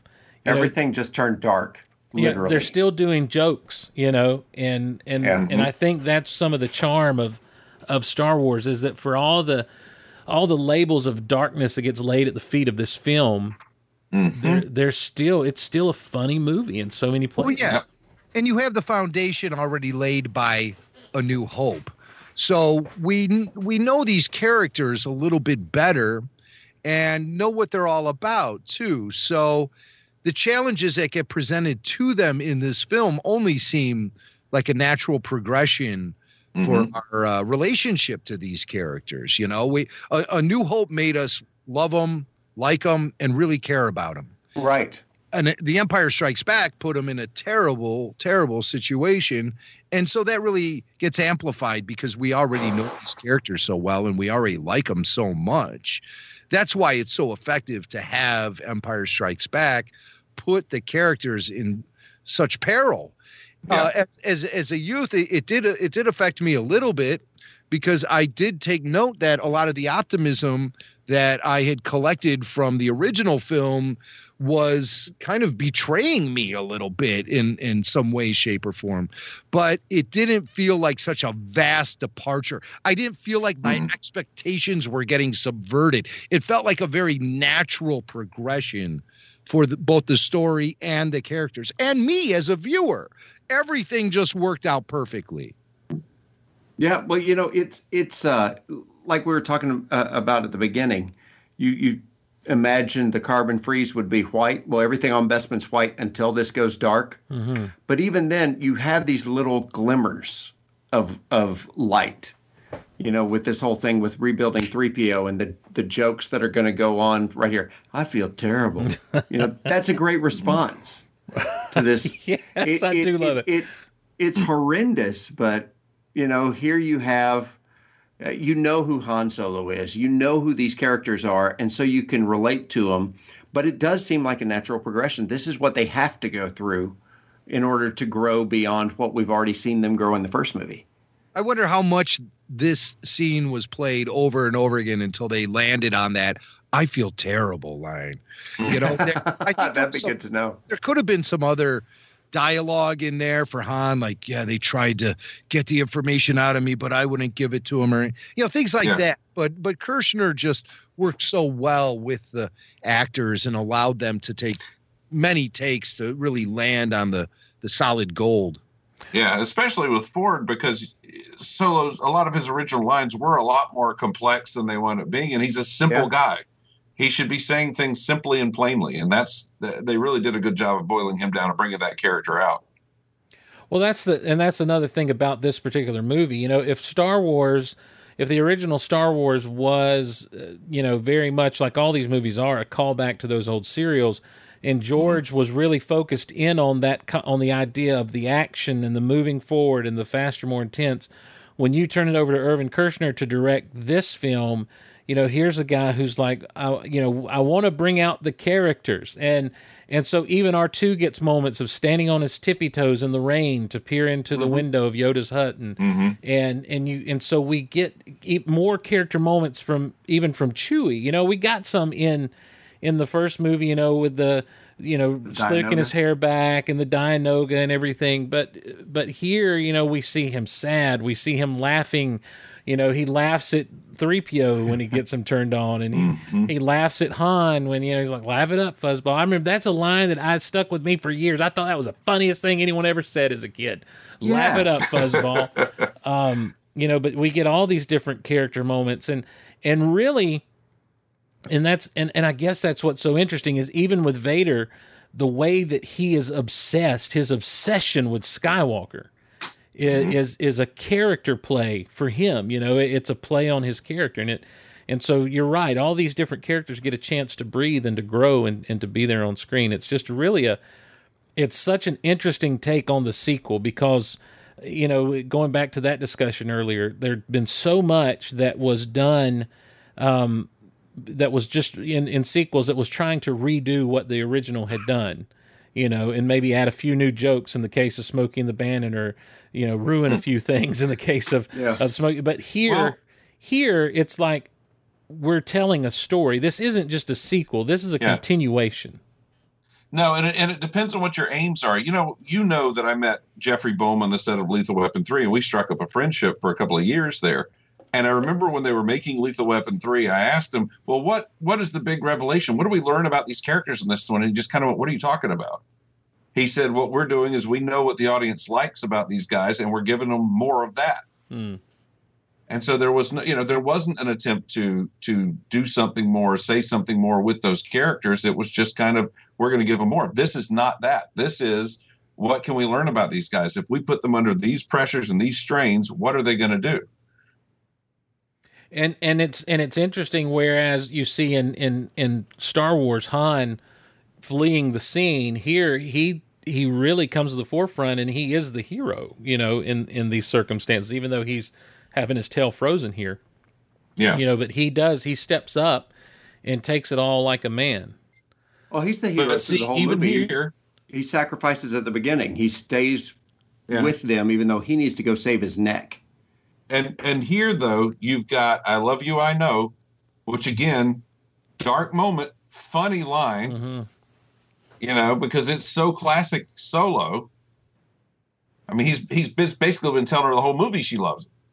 So when she finally admits it, I know. But there's also obviously the other level of i- i- we're having this connection there, and that's Yeah. not in the script originally. That's you know, it's like, well, just remember that I'll be back, you know, and all this other stuff. right well I heard Uh, s- I, I want to say I heard Kershner talking about just the whole idea, and Jim, you may know what I'm talking about here. The whole idea with even the carbonite block, the the the design of it, like it looks like Han's fighting to get out, and like Yeah. it's like you he- wanted to have Harrison using an expression of anguish. hmm You know, you wanted to feel that he was going on this nightmare. You know, and you see it. You see mm-hmm. it in his his face.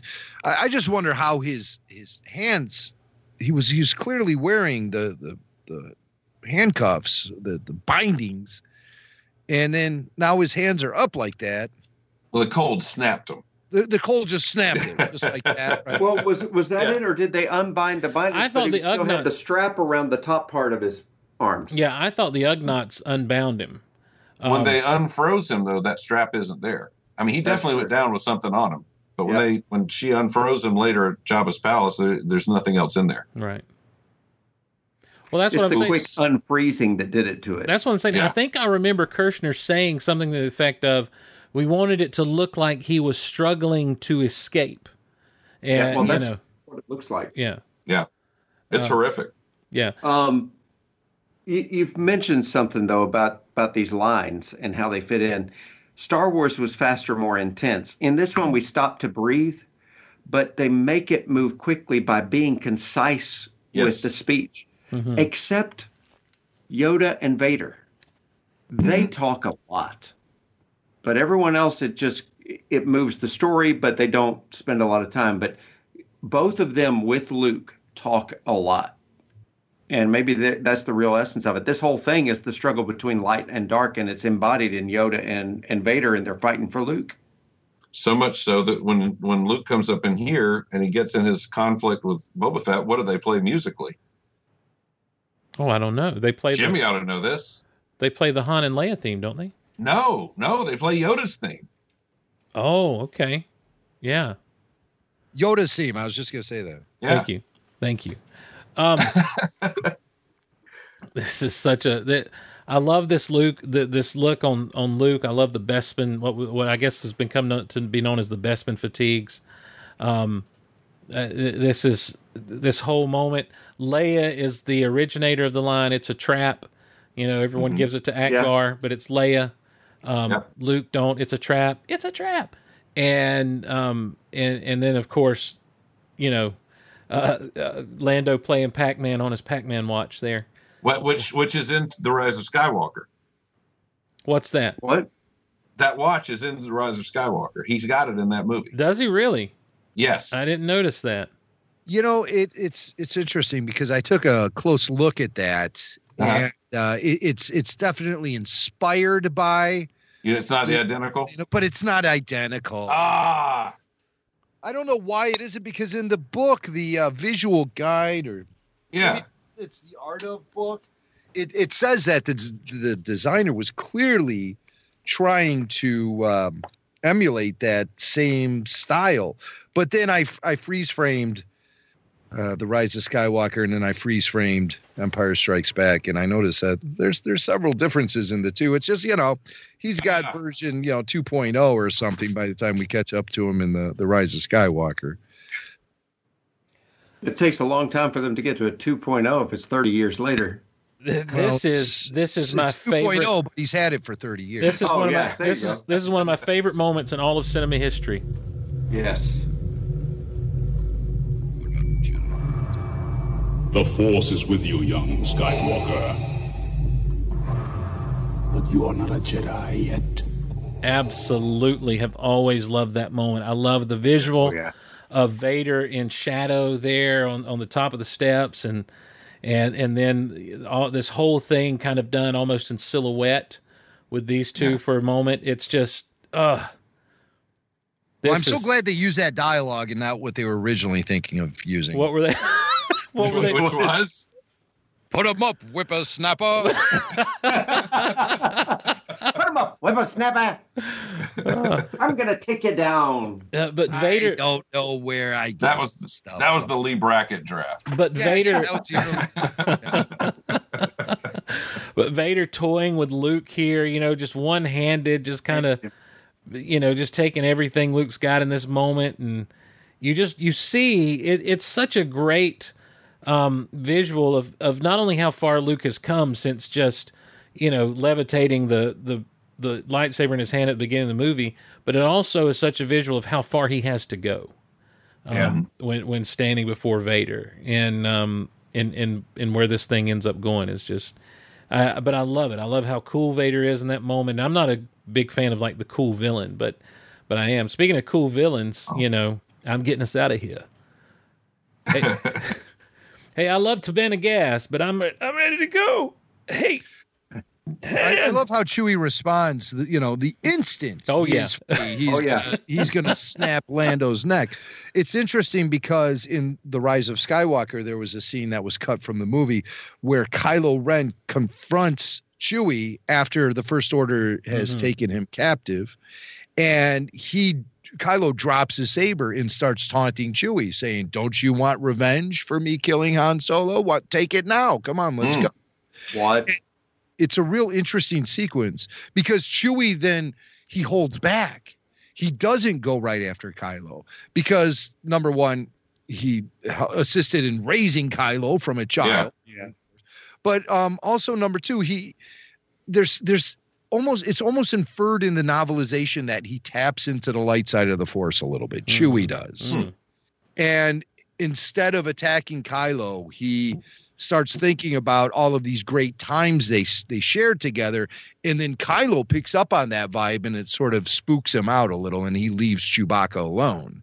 He Hmm. quits taunting Chewie, and uh, so when I see a scene like this, where the second Chewie gets free, he wants to revenge Han Solo and starts choking Lando. Um, he he he gets a, a chance in the Rise of Skywalker novelization to get revenge for Han Solo again with Solo's child, but he, he takes a different approach. Well, but remember in the Force Hmm. Awakens, like he immediately shot at Kylo. Like there, there was. Oh yeah. you know and, and and so but i do like the idea you know and that's a neat conversation to have about wookiees and their and their connection to the force you know because is it is it still canon that they have a connection to the trees of kashyyyk or is that is that lost to legends? It was almost in the Clone Wars, therefore it's canon. okay. I think it's in the novelization, the original novelization for Star Wars, uh, when Obi Wan meets Chewie at the Mos Eisley Cantina. hmm Before they sit down to talk to Han Solo, Luke asks Ben, you know, what's up with the Wookiee? And uh, Ben says, hey, you know, Wookiees have their own affinity for the Force. Mhm. And it's always been sort of Hmm. inferred that the Wookiees have some kind of Force connection. yeah Um, may, may it be just through their natural uh, lifestyle, or if it's something maybe deeper than that. But you so you kind of get that reinforced in Revenge of the Sith when Yoda reveals that he has a good relationship, relationship with the with the Wookiees, Wookiees, yeah. and Mhm. so I, I think it, it it comes down to the fact that they may be tapping into the light side of the Force a little bit just naturally. yeah that's i guess that's what i was asking um gosh i Here, love watch Luke. He jumps down here, and then you see his head. Oh, maybe they fixed it for the special. do what edition. I now oh when he jumps down to the Yeah, yeah. You you see him land on a There mat. he is. Yeah.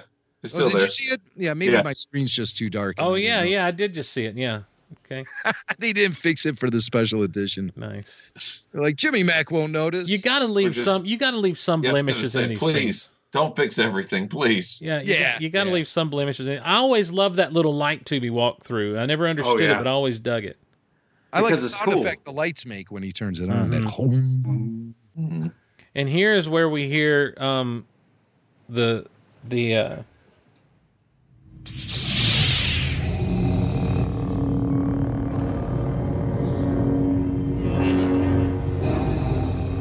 little bit of Duel of the Fates there.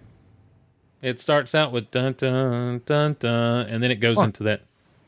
I never noticed that. Yeah. Hmm. So When did you show that to me, Jim? Uh, uh, Steve? Was it at a marathon? uh, maybe I I, I I think it was at a marathon. it, it's something I noticed Or a forceology. several maybe. several years ago. Yeah. Um. We used to replay this scene in the backyard. Oh, We'd throw boxes at each Yes. other while we're fighting with lightsabers. Like yeah. cardboard boxes, you know, it wouldn't hurt, Yep. but it'd be fun. There's a weird when he goes out. Like there's kind of a Mickey Mouse sound effect of whoop, kind of kind of sound effect. It's very faint in the mix, but it's there. It's like a whoop. And and then it's, and then the and then everything levels out with the wind and everything. So And now Thank we're goodness. now we're headed into round three. and they've taken i didn't realize it I, again i told you that my son g-man has been going through all these different variations remember the 97 version they added a scream Yes. to luke as he falls off the platform Yeah. uh turns out that scream was the emperor's scream from return of the jedi What? yeah Huh. i didn't believe it till he played me the isolated but it is I don't know. I'm gonna have to check that out. yeah i'm telling you Hey, this is I'm Lando right Calrissian. I'm taking this into the uh, RFR Sound Lab. There you okay Yes, yes. Oh man. but uh but uh, thankfully they removed it very glad for that Yeah, I didn't like the scream at all. I, I wasn't a fan. that fan was of ridiculous sounding. Yeah. It was it was just seemed out of place. yeah forgot all about him screaming on the way down. That Here was comes yeah, old there was Wilrow. There he there was goes. like one thing in each special edition that I couldn't stand. There was the Greedo shot, and then there was uh, no offense, Jimmy Jedi rocks, and uh, oh, I and don't. this, and this was I the script. prefer this Ice Noodle song myself, actually. Jet, Yeah. uh, Jim, that you use Jedi Rocks in the RFR because back when you were communicating Yeah. with Jimmy and or with Jason and uh, Pete, I remember you telling me this. They basically gave you that and said, "Ah, throw something together using this," as Right. though you wouldn't have been able to or some such. test. Yeah, I was new on the scene and they were testing me. and they thought they gave me an impossible assignment. Little did they know they Yeah. gave me the best damn music to work with. they were testing me though. That was my initiation for Star Wars Jedi podcast. Jedi Rocks grew on me after a while. Like it took a while. It took a couple of listen throughs, but it grew on me. But I still am very much a. I prefer Lapti Nek to Jedi Rocks. Oh yeah. It, it, it has a more exotic sort of sound. It, it For fits sure. Star Yep. Wars a little bit better, Yeah. I Yep. think. Agreed. And uh, you know, Jedi rocks with that, wah, you know, and all that stuff. Yep. It's, it's, It's a fun song. Don't put it in It's- Jabba's Palace. Do Yep. it somewhere else. it's fine. I'm not a fan of what they did on the Blu-rays with the Ewoks blinking. It it take Oh. very distracting to me when the Ewoks I Ewoks like the blinks. I can do the blinks, but I want Yub Nub. Oh Yes. yeah, Yubnub for sure, Yeah, for and with the rap in the middle of it. Yeah, let that be. Let him be rapping while we're seeing all those other planets. Yeah, Stuff it, that's what they Stuffity, should have done. Stuffity. Here you go. Find the Miko version of Yubnub, and I need when they start cutting the other planets. I need, and you can even use the stuff from Rise of Skywalker at the end as well. I give you permission to use it all. Big mega celebration, super cut. Now we're at the part of the saber duel where Vader has just completely lost. Oh yeah, all he's bases. done. Yeah, he's done He's- playing. Yeah. Like this guy is not dead yet. I'm, Yeah. Let's Yeah. put an end to this garbage right now. He's done with him. And and and yeah, like you, Luke constantly backing down. That he's you know he does get one good shot in here, but it, you almost feel like it's dumb luck. You know when he gets Vader on the shoulder. Um, yeah. I think that's what really sets him off, though, at the end of the fight. Right. Yeah. Oh yeah, You know that's I think Vader about thought he was going to get a shot in. What I love about Mark's performance There it is. is that you always Yeah. feel that he's very afraid of Vader's saber. Whoa! Yeah. You know what I mean? Mhm. Uh, if you guys want to talk about the hand getting cut cut off, I, we've done just that. happened. Yeah, we've done that. Yeah, I, I figured we did that earlier. it's just the way Mark plays this. He's he's very fearful of Vader's saber blade, especially when Vader's poking it in his face. Mhm. And you Mhm. don't really see that from any other character in a saber duel, where they actually show fear for the weapon that their uh, combatant partner is using. You know, you Mhm. never see, especially in the sequels. In the sequels, they just put their head down and go straight forward. You know, they don't even ever hesitate. See, in the sequels, they ought to. The prequels, I can understand it because they're familiar with them. Right. Well, that's But the thing. I mean, you look. They should. They should have the same response as Luke. You think well, of what- almost. Well, you think of what Luke, Luke saw Obi Wan get cut down. Exactly. Yes. You you think of Sorry, what Luke. Steve. That's all right. You think of what Luke has seen and done with the lightsaber. He he cut a he cut a Wampa's arm clean off, and Mm-hmm. and he uh you know he saw like you said the big thing saw Obi Wan cut down. Of course he's scared of that thing. Um, but that is that is a great point though, at the, as far as him being scared of the saber, and also Yeah. you can see it in the way that he dips and dodges and runs away from it there just before he gets out onto the gantry. Like he's Mm-hmm. getting as far away from it, like he's getting to where he thinks Vader won't follow him, and it's it, you know, and then of course loses his hand for it. But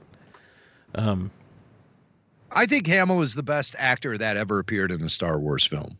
Oh wow, hot take by Jimmy Mac, ladies and gentlemen. Hamill believe sells The Empire Strikes Back. He sells without doubt. everything. It's it's it's it's more than just being a great actor. Well, and Star It's Wars. it's having the being a great actor and being able to apply your acting skills to the situations as they unfold in the film. And Mark does it all so naturally. Mark believes the story. Yes, and you don't see that Mhm. from many other actors in the films. No, Mark. Well, and Mark also. I mean, you know, being a fan of genre and all the and sci-fi and all the other stuff, like he got it coming in from the get-go. But I also think uh, now I'm going to say this, and I don't mean to to besmirch anybody or anything while we're talking Star Wars and our love of it. I think that Mark got a little bit into overacting when he gets to the sequel trilogy. Um, I I I- I think that that he much like Billy Dee Williams has you know kind of just he over embraced his his He role. really did in The Force Awakens. I mean, he. well, not in the Oh, Force yeah. Awakens, but Oh, I, Force oh. Awakens. but Yeah, uh, when he turned around, I was yeah, overacting. Yeah. But, uh, no, I thought- I thought- stayed open so long. look, I thought that moment in the Force Awakens was brilliant and absolutely lovely and and a great moment in Star Wars. Yes. Um, you know, but I, I just I do feel like he was a little. I feel like he got a little into Bill Bixby type acting in in the in the Last Jedi. Bill Bixby, watch those old Hulk episodes, man. He's he's a little bit of an overactor himself. Um, but uh, but in these in these original trilogy, I think he he he threaded the needle perfectly. You know, between the melodrama that these things are supposed to be, you know, the space soap opera idea and everything, the genre and and selling everything as perfectly as he needed to sell it. I, I thought it was great. it could be a result of him spending so much time voice acting. I think over so. The last I- twenty years. I think that's Because when exactly you- what it is. It's very exaggerated. Yeah. when- yes, when you voice act, when you do anything on microphone, Yep. you you listen, you, you, you do whatever you do, and then you play it back, and you're like, oh, that sounds a little flat. So you try doing it again, and you amp it up a notch, Yep. and you might feel silly delivering your lines or whatever you're doing, but then when it plays back, you're like, ah. That's what Yeah. I needed to do. No. You over Yeah. Exaggerate your acting sometimes when you're just doing it on a microphone. And I think Mark might have taken that to heart a little bit. Yeah, I, I agree. I, do think get- that's I it. get a lot of contemporary Mark Hamill Mhm. in his portrayal of Luke Skywalker. The ancient sequel. Jedi text. Um, yeah. what are you doing here? What are you doing? yeah. You know, I mean, it's just it, it's it's so Mark sometimes that you know. I mean, when you haven't played a character since 1983, I guess sometimes it takes Yeah. a little. A, a change I a change I did not like in Empire Yeah. for the special editions was I enjoyed when Vader says "Bring my ship," like he's done. Oh, oh no! and Bring he my says, shuttle. He says, Yes. "Yeah, bring my shuttle." And then in the special editions, they change it to this sing-songy "Alert, my star Alert destroyer." my Star Destroyer to prepare for my arrival. arrival. That's Yeah. terrible. Yeah, No, yeah, it is because because Luke was not supposed to slip away. Right. Right. He is ticked, yeah. Yes. I love the and he's get walking it. down that hall, and he just says, "Bring my shuttle." Yeah. he is mad. Yeah, it's it's a much better choice. But I do love the shot of and it and it was in the original version as well. But I love the shot of of the Millennium Falcon looping back behind that cloud that's Yeah. there. Yeah. That's just a beautiful, beautiful shot of the Falcon. Oh, the shots of the Falcon coming into Bespin is great. But but think about too the whole Vader bring my shuttle and how angry he is at that moment. hmm Uh, not only has Luke slipped through his fingers, but he's made the pitch to rebel against the Emperor. Yes, yeah, He's put it out there. Yeah. then Oh, he yeah. is- He's in trouble now. Here he is arriving at the Death Star too. right. Yeah. Yes, What he said, With Jerjerrod. to alert Yeah. the Star Destroyer, not the Death Star Right. two. What are we doing here? yeah. I don't. I, I mean, wish they there's had. no way you can miss what that is. Yep. I, no, I could have done I- it and shown I, that. I kind of get it because as a kid, I didn't understand how he was suddenly on the Star Destroyer, but there, there had to have been a better way to do it. Sure. Well, I think There I he was a just I had no problem with that no. continuity at I, all. I didn't either. He says, I, I never bring had my issue. shuttle, and then you see him on the bridge of the Star Destroyer. Yeah, I never had Oh, an yeah. issue with it. he took a shuttle. I mean, it's not that big of a. What- I'll show it. no, no, he From the beamed aboard. He must have beamed aboard. Scotty beamed aboard. That's how he got. there. Um, I do like I, I do like the shot of the Imperial shuttle coming off of Bez, Bespin, but I don't need the landing on the Death Star too at all. No. That that was always I didn't like that in the in the special edition. No.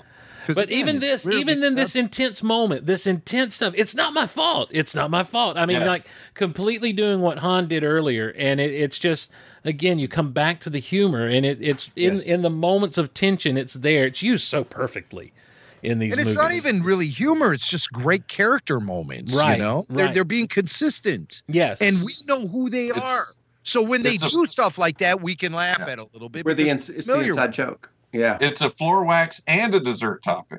it's Oh, McClunky. It's a, it's a character moment and it's funny. uh, indeed, indeed. Oh man. I I love this card. I used to have this card with R two and three PO sitting there while R 2s fixing him. Love that card. That was always a neat one to me. That was a, And this this part here should have been the the the the cell that says, yeah, he's not lying to him. But as a kid, I don't. This blows past. Now me. see, and again, this Yes, is this is where this is where you guys got to have these discussions for three years. I just I just kind of went through and muddled through thinking, yeah, he's his father. You know, like it, it was Oh, it was just one of those things. I just kind of as I, as we led into Return of the Jedi, it wasn't a shock to me that he that Vader was indeed Luke's father. I thought that was just a gimme because you know it it had to be true. I tried so hard with my boys as a father to to hide that from them. I wanted that Mhm. reveal because it was spoiled for me. Mm-hmm. I read the novel. I wanted my Yeah. kids to experience it, be like, "What?" And uh, when I finally got to the point where uh, my son Dylan, he was, gosh, maybe five, when all of a sudden I noticed he was watching Star Wars on his own. He was just lying there on the floor uh, in front of the TV watching Star Wars. I'm like, "Well, what's this all about?" And so I found it just really interesting that he was taking it upon himself to watch the original trilogy. And when he was done i did a debriefing with him. And one of my questions one of my questions was did you know that darth vader was luke's father? And he said i did. I said how did you know robot chicken? Damn it. Oh. damn you cartoon oh. network. And damn oh. me for not keeping a better eye on my kids. I probably That's right. the five year old watch Robot Chicken with all of their uh, innuendo and uh, Yes. All right. Keep your eyes on keep your eyes on the guy with the iPad in his hand, or the data pad in his hand as Vader walks by him. Um, every of course, everyone's down there. Look, this guy right here in black. yeah. Yep. Watch him turn Vader- around and look back. He looks back. He's like Vader farted. That's right. He's like, oh my gosh, I'm alive. I can't believe I'm alive. Um, no, the the Luke is your father moment. I really thought it was just in the zeitgeist and that everyone knew. And not long after the special editions had come to theaters, I had a friend I worked with that she'd never seen Star Wars before, and I'm like, well, yeah, we'll watch it. You know, that's fine. So at this time, it was only the trilogy, you know, the original trilogy, and so Oh, yeah. I got my copy on videotape, and we sat down and we watched the first one, and then you know the next time we were able to get together, we watched Empire, and we got to I'm Your Father. She looked at me and said, "He's lying. He's completely lying, right?" And I'm like, "You've never heard that before? No. What is what is this? This is ridiculous. There's no way." And it was a joy to actually get that love it. reaction, yeah, from Oh, someone. I, I'll tell you, and that's the thing I don't do. Like, I like when I'm on the radio and I'm on the air, I don't ever discuss like things like the origin of certain holiday characters, hmm Right. and I don't ever discuss this publicly in a place where kids who've never seen this before, and there are some, could ever get wind of this. I don't get, I don't buy the T-shirts that say things like that on there because I just, I, I, I so want that not talked about until it happens in the movies. I, I stay away from any reference to it. Mm-hmm. It's kind of interesting. Nobody talks about the fact that Leia is wearing her New Hope princess Mhm. gear Oh, at the end. true, And- yeah. and, and and Luke, he's wearing a shirt that's very similar to the shorty robe kind of look. It's it's almost like, you know, he's wearing a robe over it and everything. But look, Back to basics. Yeah. We've gotten it back. really Yeah. looks like they're wearing the sim- same wardrobe that they were wearing in A New Hope. yeah. It's kind of a reset. Yeah, yeah. Get ready to go back to Tatooine, Luke. That's what it is. Wow, you guys, we made it through the whole movie. I'm blown away. I, you know, it was just a spur of the moment thing. I got the, the, the, the email alert that uh, Steve Glosson and and uh, the Gulliverse was live celebrating the 40th anniversary of Empire Strikes Back. I'm sitting here in my office going, I need to be a part of this. And so, that's- Steve, Scott, Shaz, you guys are, are the best. I, I'm so happy we're able Oh. to do this, and I really appreciate you letting me crash the party Of at the course. last minute like this. But uh, wow, what a great time that was! And uh, really, uh, Steve, are you you're going to release this as a podcast? then? Yeah, yeah. This is yeah. This is going out on the on the Geek Out Somewhere Loud feed. We're just hanging.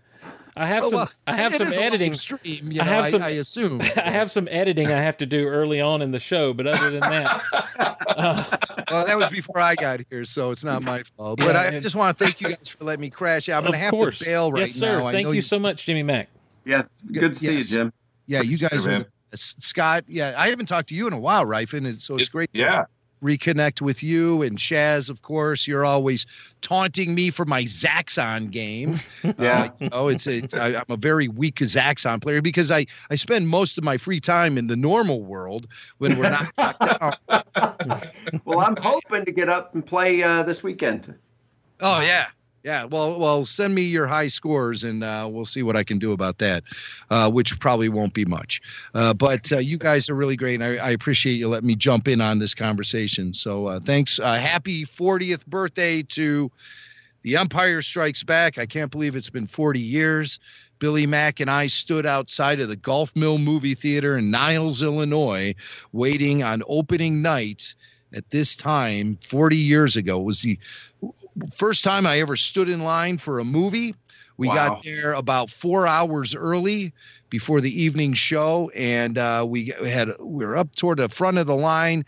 And I just remember walking around the theater all the way to the back through the parking lot as the line grew and grew and grew Wow. and the anticipation was sick. It was uh, we were there with uh, Eric Anderson and his brother Lars, uh, those guys, and uh, they didn't spoil anything for me. Not like that Brian Schaefer, but Schaefer. Uh, Schaefer, damn you, Schaefer, or Matt Dwyer, who spoiled the Leia killed Jabba thing. I I still remember that. It still stings.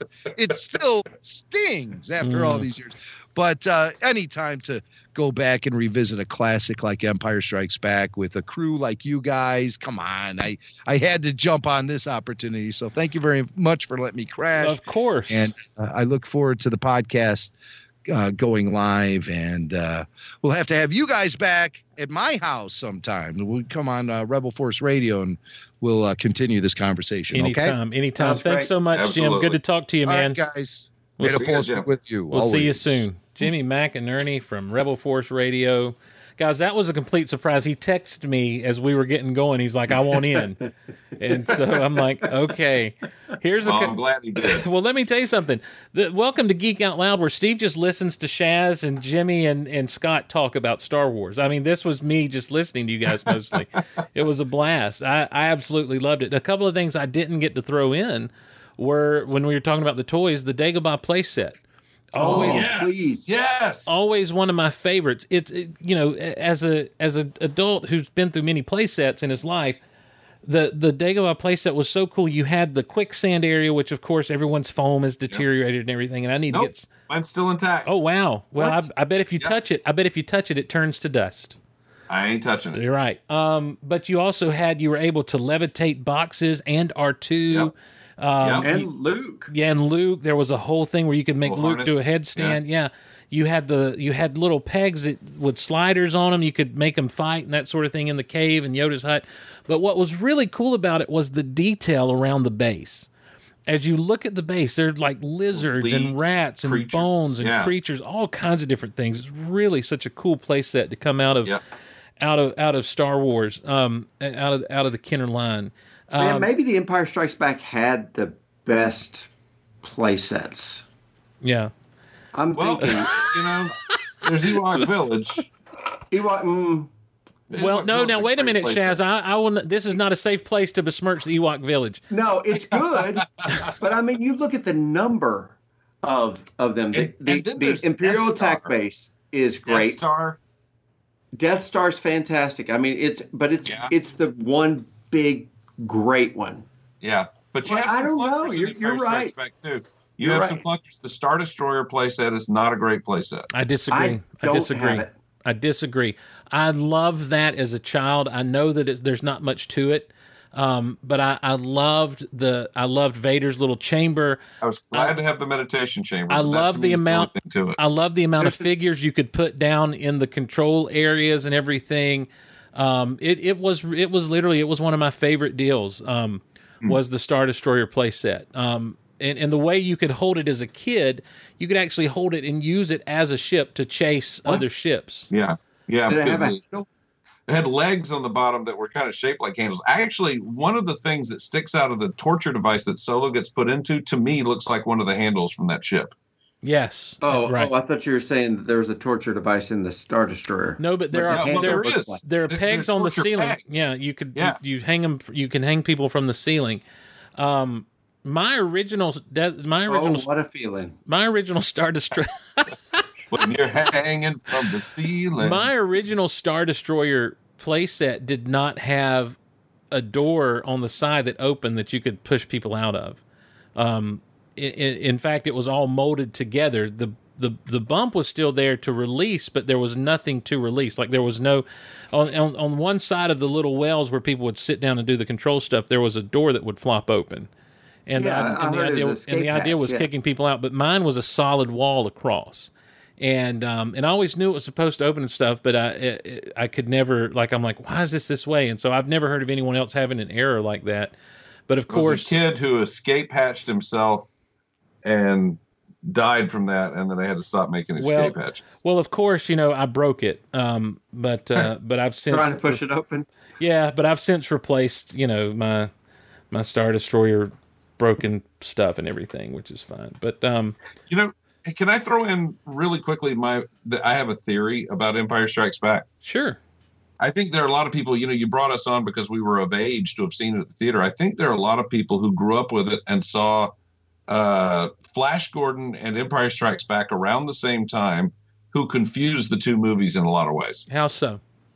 Um, I have had people reminisce with me about the guys with the glasses on Cloud City. Um, What? but but in, in Flash Gordon, you know, Lobot's got the the cybernetic thing around his head, and in Flash Gordon, they've got bald guys with cybernetic implants on their eyes, Mm, glasses, mm. and somebody rips one of them off, and they all go down. And they're controlling this. They're controlling, you know, Mongo or whatever the city is. Mhm. Uh, there's a jungle planet, and at one point he's running through the jungle, and a creature comes out and envelops him. And I've had people reminisce with me about Luke that happening to Luke on Dagobah, and it never did. Um, you, you know, you've got that. The, How old the- were they? Are they a little younger? Uh, I think they're probably contemporaries, maybe a year or two younger. What are you? But, uh, Seventy-one. Yeah. Yes. I'm I'm 71 years old. Yep. 1970. Oh, 1970. 70. Well, I, that was uh-huh. that was kind of the the the the rule of the day back in the the late seventies into the eighties, wasn't it? Like because we didn't, I mean, we didn't do repeat viewings over and over and over No. again, you know, and. No. Right. And, and so you would have things that you would remember that would get kind of stuck in your mind, like the big scene that was never released on in theaters, but it's in the Sure. storybook, you Yep. know, that was released. Um, you know, you you have these kind of things that kind of get locked in your mind in a certain way Nanu, that nanu. that never nanu nanu. You know things that never really happened on screen but you kind of remember them or you conflate them with something else. And um and, and and it was just a, that's a product of the time you know. Now han and chewie had on welding glasses. They they put the little glasses over their face to do some some spot welds on the falcon. Sure. so maybe they got it confused there. I don't know. Yeah. So, uh, but yeah, guys, I, you know, I don't know, Shaz. I do think that that as far as vehicles go, that um, and mm, yeah, and play. I mean, as the whole thing is, I do think that that Empire was the sweet spot, but I also think it's because of the timing of where that movie sits. It sits right in the middle of the other two, and with everything coming out so late for Star Wars, you know, Kenner finally had their game together by Empire, and Yeah. then once Jedi's over, you know, the fall off, you know, comes. Yeah, but that's a good but there's also a, a whole It thing did last an extra year. You're right. when you when you look at the Jedi stuff, and you look at the figures that came out for Return of the Jedi. Oh, the detail and Uh, yeah. quality is amazing. But you when you look at their accessories, about Yeah. two thirds or more of Jedi centric figures that were released have sticks. They come with sticks. I, Yeah. I'm serious. Well, it's like that yeah. you have you have you, like or, Klaatu and Klaatu, they, they have like some type of axe or stick or something, you know. Horse pike, yeah. The the uh, the the the the Ewoks, Bib Fortuna had his staff. The Emperor has a cane. You know, it, it's it's Yeah. it's that kind of thing. And I'm not making Nadine, Ackbar. right. but it- but at the same time, there's a lot of interesting accessories because Lando, you've got the Lando with the helmet, yes, love and it. you've got the Leia, with the yes, yes, And a love stick. it. Mm-hmm, love it. and a stick Yeah, and a big stick. and a Um, pointed stick. Yeah, I but but I do think I love the Ewok Village playset um, Yes. because of the different. You know, you had three different trees. One was like an escape tree, you know, where they could had a secret Right, thing like drop to the bottom. yep. One was just kind of they could hang out in there, but it had the boulder hanging off of the branch, and the other was the elevator tree, and you had that cool net under the bottom. I love that Could- net. I love but the you- play but- value. You know, the worst thing about it is, was you couldn't just pull it and it would come up like that. right. That's what I wanted. Now, I I, never had with a, the I never had a Village like problem. oh, you mean like it wasn't on a You're spring supposed to. system? yeah. Well, it didn't really work that way. Oh, my my net always worked perfectly. Really? Yeah. I was I very just mu- wasn't setting it up by the time by the time I got to my Return of the Jedi toys, I was very meticulous about how I played with them, and and I Oh, and. I would I would obsess over these things doing what they were supposed to do. Now I'd put them in the net and I'd I'd hoist it, get it hoisted up and tie it off, you know. But Right. I could never just make it real quick, sn- jerk them up. Oh no, I mean you have to be careful with it, but no, yeah. that's what I meant. Okay, all right, yeah, yeah, yeah. Um, so, but yeah, I th- those I, I just got a text too from Jimmy Mac as I started talking about the Dagobah playset. He says, "Dagobah playset, you wait till I'm off the show to talk about the good stuff." well,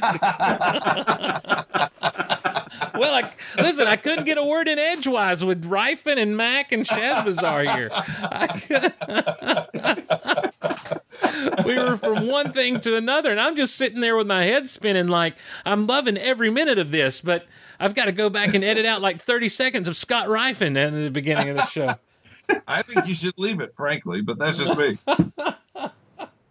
I tried to talk about the the Slave One a little bit, playing with it, but I also like it. The the door situation on the Slave One was always confounding to me because you could pull the whole side off, but then you had to you had to let the ramp down and. um but uh, I never lost. I was one of those rare kids. I never lost my hand in carbonite.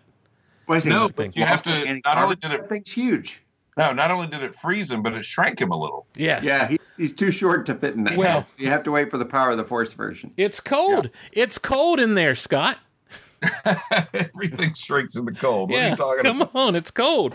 It's Steve, of course he's going to have shrinkage. that's of right. Course. Exactly, exactly. Oh man. Well, guys, um, thanks so much. I didn't do enough readings from a um from a from cards either. But That's a whole other episode. That's that's probably for the best. yeah, oh no, man, these things were great. You're talking about Boba's special delivery where they've got the the hand and carbonite and they're walking Wait, along with Boba Boba's Fett? special delivery. Is it from Tosche Station? No, it's It's from Scoundrels. It's from Scoundrews, Lunky Features. now featuring jumbo wings and tenders. Um, no, it, it but oh gosh, I love these FX7. Like you never really see, get to see FX7 good as a kid on your VHS version of the of the thing, but there he is in his full glory on this card with the rejuvenation chamber, and um, and so yeah, you're like, oh, there's a reason I have that figure in my in my collection. Yeah, Yeah. And then on Buck Rogers, what was the in the second season of of- Buck Rogers? what was that? A lot of play hours with that FX7 action figure. Well, you maybe not for It you, just- pal. He could just do so much. He had like all those arms, dude. He had all those arms. I turned him He into a couldn't even keep snapped in. no. I'd like to put him out, and I I had him. Take him out and bendy him this way and that way. He was a he was a spinning killing machine for me, pal. When Oh, FX7 You're supposed to save lives. when I I didn't care as a kid when the Empire showed up, man, those stormtroopers show up. You got he goes nuts. He was saving lives. I love it. What was uh, what was that robot in the second season of Buck Rogers that always made me think of FX7? Um, In the second season, se- oh, second season of Buck Rogers. yeah, Um, when they're flying around. When they're not I don't on Earth. remember the name of it. No, I don't either. Yeah, I don't go past Twiki and Dr. Theopolis. That's kind of the end of it for me. Dude, Dr. when when they take the love boat through the stars, Beady, beady, beady. that was the death of Buck Rogers. I disagree. What? I disagree. You liked that? I I just as a kid, man, I I really when when I'd see Buck Rogers on um in in syndication or whatever, like playing reruns or what have you, I I loved every bit of it. I just Y- Yes, but it was the death of Buck Rogers. I know It I know killed now the show. I know that now, but as a kid, it didn't. He had that cool friend Hawk and everything, you know. Hawk He did. the hawk-shaped ship. Yeah, yeah, it was awesome. It was awesome. Well, Ryfun, I know you've got to get up early in the morning, my friend. I thank you so much for for for joining us to, to talk about this. Any other any other final words about The Empire Strikes Back? No, other than I just I want to say thanks for this. It's been I thought this was going to be fun, and it like went way over the top beyond what I thought it was Oh going yeah, to we be. had a So blast. Yeah.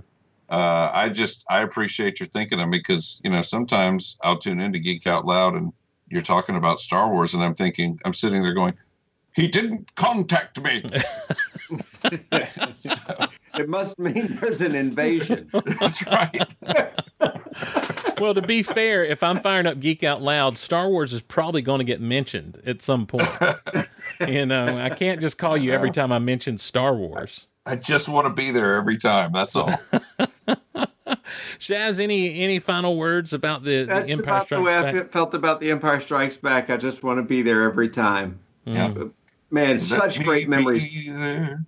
Those three years were Mm. so special back then because all you did was talk Star Wars. And and you know, you go into a movie, you're going to see it one time as a kid, hmm and you come out with so many lines you have memorized, and every kid did. Yeah, Every kid remembered the movie.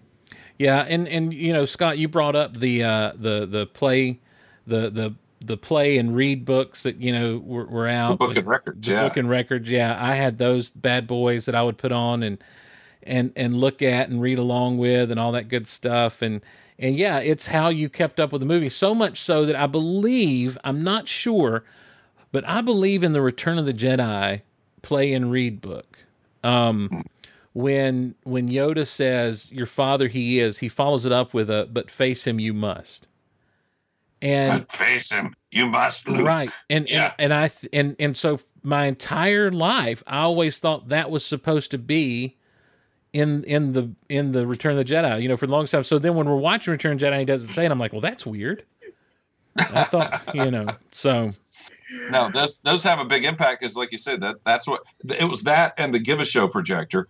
Give a show projector, yes. Yeah. and Yeah. reading the comics adaptation that's really kind of how you how you got through the time between the movies and you relived them the other thing though that i mean you know obviously these movies were frequently re-released but my my mom actually capped me on empire strikes back What? um well they you know they would they'd put it back out and it would come back around and come Oh back yeah, around. yeah, yeah, yeah. and every every saturday my mom made sure i got to go to the movies because it was a thing she didn't get to do as a kid so it's one reason why i like I have such a rich history of of knowledge of having gone to see all these films is because my mom dropped me off every single saturday Wow. and uh, a lot of saturdays were like 99 cents day and empire strikes back would be there and i said mom i'm going to see empire strikes Back." no you're not going to see that again oh wow and Wow. how many? She'd say, "How many times have you seen it?" Well, five. No, you're gonna see something else. And I knew that I, if I knew I could sneak in and see it anyway, but I also knew that if she found out, there was heck to pay. so I never did sneak in and you know, I never violated that rule. But it always drove me crazy to get up. You know, and you're going to the bathroom, and some kid walks out of the theater, and the door pops open, and you're like, "Asteroid chase." Asteroid what she- Yes. well it is it is uh it, it man it, all the stories like that and all the things like it it really is it's so funny to think about how much these movies and the experiences we had with them different though they may be and scott you know everyone has a star wars story i don't know if you knew that or not I've, Um, I've heard that. That's why I kept I kept poking at Jimmy because like he was telling a lot of the stories that that he told on my Star Wars story when he did it, and I was like, I know where this is going to go. I know yeah where this right Is gonna yeah. yeah yeah Because you've pulled everything out of everybody. and so so but but they really do they and there's so much that defines our experience with these films throughout i mean it It was just last year that Shaz found out that um, that Yoda actually says "powerful Jedi" was he? fortunate was he? How fortunate! Yeah, powerful Jedi How was he? fortunate. Yeah, that's what. I thought he was. I thought he was hacking on Luke's dad. How fortunate was he? How fortunate! So, but you know, it, it's just what Jedi. Who makes this stuff up? but what a what a what a what a great movie and a, and a great really sequel defining film. I mean, like for the longest time, every sequel, even to this day, every sequel of any film is is put up against the the Empire Strikes Back test. You know, I- is this the Empire Strikes Back of this franchise? Uh, It it it really. It holds a very special place in so many people's hearts and, and, and in their in their view of the trilogy. I want to say th- sorry to Cam who saw this and uh, and just now and has missed out on the whole conversation. uh, uh, there have been so many people listening in all night long, and so I appreciate you guys being a part of it and, and tuning in and, and listening to what's happening. Don't forget to use the Amazon links to support us. If you want to support us directly through Patreon, you can do that. But uh, Scott, thank you so much. Anything you want to plug before we go? Yeah, uh, well, you, you know, I, I uh, last week I accidentally set the world on fire. Um, Yeah. by, by releasing a video, Yeah. and um, but right before that, I recorded a new My Star Wars story, but I've kind of not had time to work on it because GBI has been knocking. It's at you not down. funny. It's not funny. Someone is dead. Um, yeah, Well. I kind of blew up the world. Wow. So um, By the Uh, way, I Scott. By the way, and I'm going to say this on air. Yeah. And my wife was she is she's kind of been reading up on this and everything, and I've actually been reaching out to other media outlets saying you need to reach out to Scott Ryfun. He's boots on Oh, boy. the ground. And because I've listened to people that are like a day behind on their information compared to you, and I'm Yeah. like, you need to you need to get to this guy. And um, I, I wrote Rick and Bubba and said, "Hey, get Scott Ryfun in on your last hour to talk about this if you want to have an intelligent conversation." oh boy, but uh but when she was reading something and she said well this says scott leaked the video i said scott can't leak a video. Scott is press. The video was leaked to scott yes, Yeah. I released the video. right scott did the Uh, work it's scott scott struggled with the concept and he he struggled with the idea and he came to the conclusion it was best after speaking with many people and scott put out there like a good reporter a good journalist here are here is what we have and Yeah. uh, and and so so you've been busy with that. How are things in that neck of the woods, by the way? Uh, another arrest tonight. Uh, the guy that, that made the video got Mhm. arrested tonight. So uh, we'll see what happens from there. Um, it's been Do you know interesting. the You know, charge? yeah, felony murder.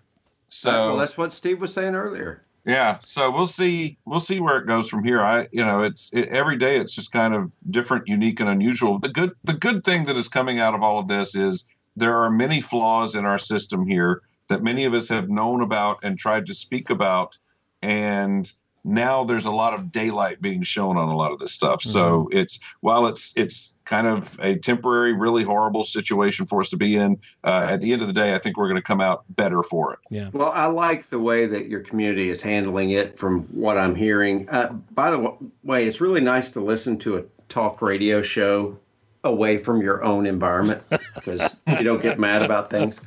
But, uh, you know, people will say something about this. I was like, oh, yeah, they're like, oh, yeah, it must be a horribly racist place there. I said, actually, everybody's uniting together over there right now. Yeah, and, and that's that's part of the frustration is to see some of the the portrayals uh, in the in the press. And, and look, I can't complain. First off, you know, I posted the, the video last Tuesday, and within two hours, CNN had my cell phone number. Mm. Wow, Two hours. Wow, Uh, about two hours later, Daily Beast had my cell phone number. Mm. Uh, shortly after that, ABC was at my door.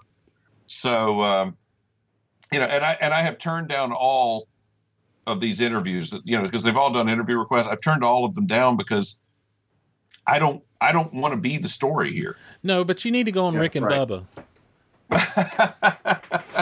you just want it in with Rick and Bubba. I know. But, I, uh, It's I already admit, got the end. I admit that openly and freely. They listen to the big uh, honking show and get their ideas on what to do. There you go. But no, no. As far as it all goes, I, I it's going to get worse before it gets better. But I really think that this is a thing that's going to lead to a lot of good things happening here, Is and, it? and I think we're going to be better people for it. let me let me just get down to the to the real heart of the matter. Is Mm-hmm. it safe for my wife and I to come down next Wednesday? Absolutely, All right. Well, we'll be there Wednesday through Saturday I love it. in your neck of the woods. Shaz, uh, Techno Retro Dads, you've got your big 40th anniversary celebration out right now for Empire, right? Yeah, there's a lot of singing going on. No, Lot. there's a lot of screeching going on. A lot of screeching going on. If you listened to the 40th anniversary American Top 40, Top 10 redone Star Wars style three years ago, that was pretty good stuff. This time we came up with the idea right before.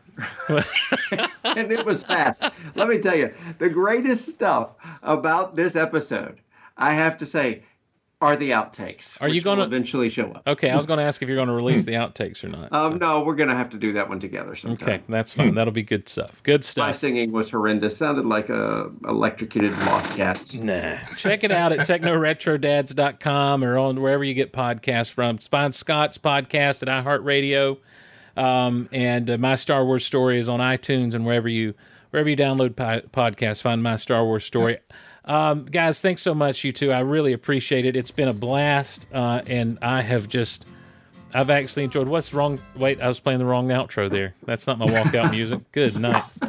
We'll go out. We'll go out on this little ditty. Um, the, the email is geekoutonline at gmail.com. Geekoutonline at gmail.com. You can go to geekoutonline.com slash group and join our Facebook group and chime in on all the fun stuff that goes on over there. We'd love to hear from you there. And um, and that's kind of most of my social media doings is right there on that group. So uh, if you want to follow Geek Out Loud, it's at Geek Out Loud on Twitter, and um, and you'll know when podcasts go up. Is basically all that is used for. Uh, is is to say, hey, the podcast is here now. Um, again, the Patreon, patreon.com slash geek out loud. Amazon links are available at geekoutonline.com and geekoutpodcast.com. Thank you guys so much for listening. Thank everyone for being here. We appreciate you all. Until next time, I'm Steve Glosson. We'll see you on the next Geek Out Loud.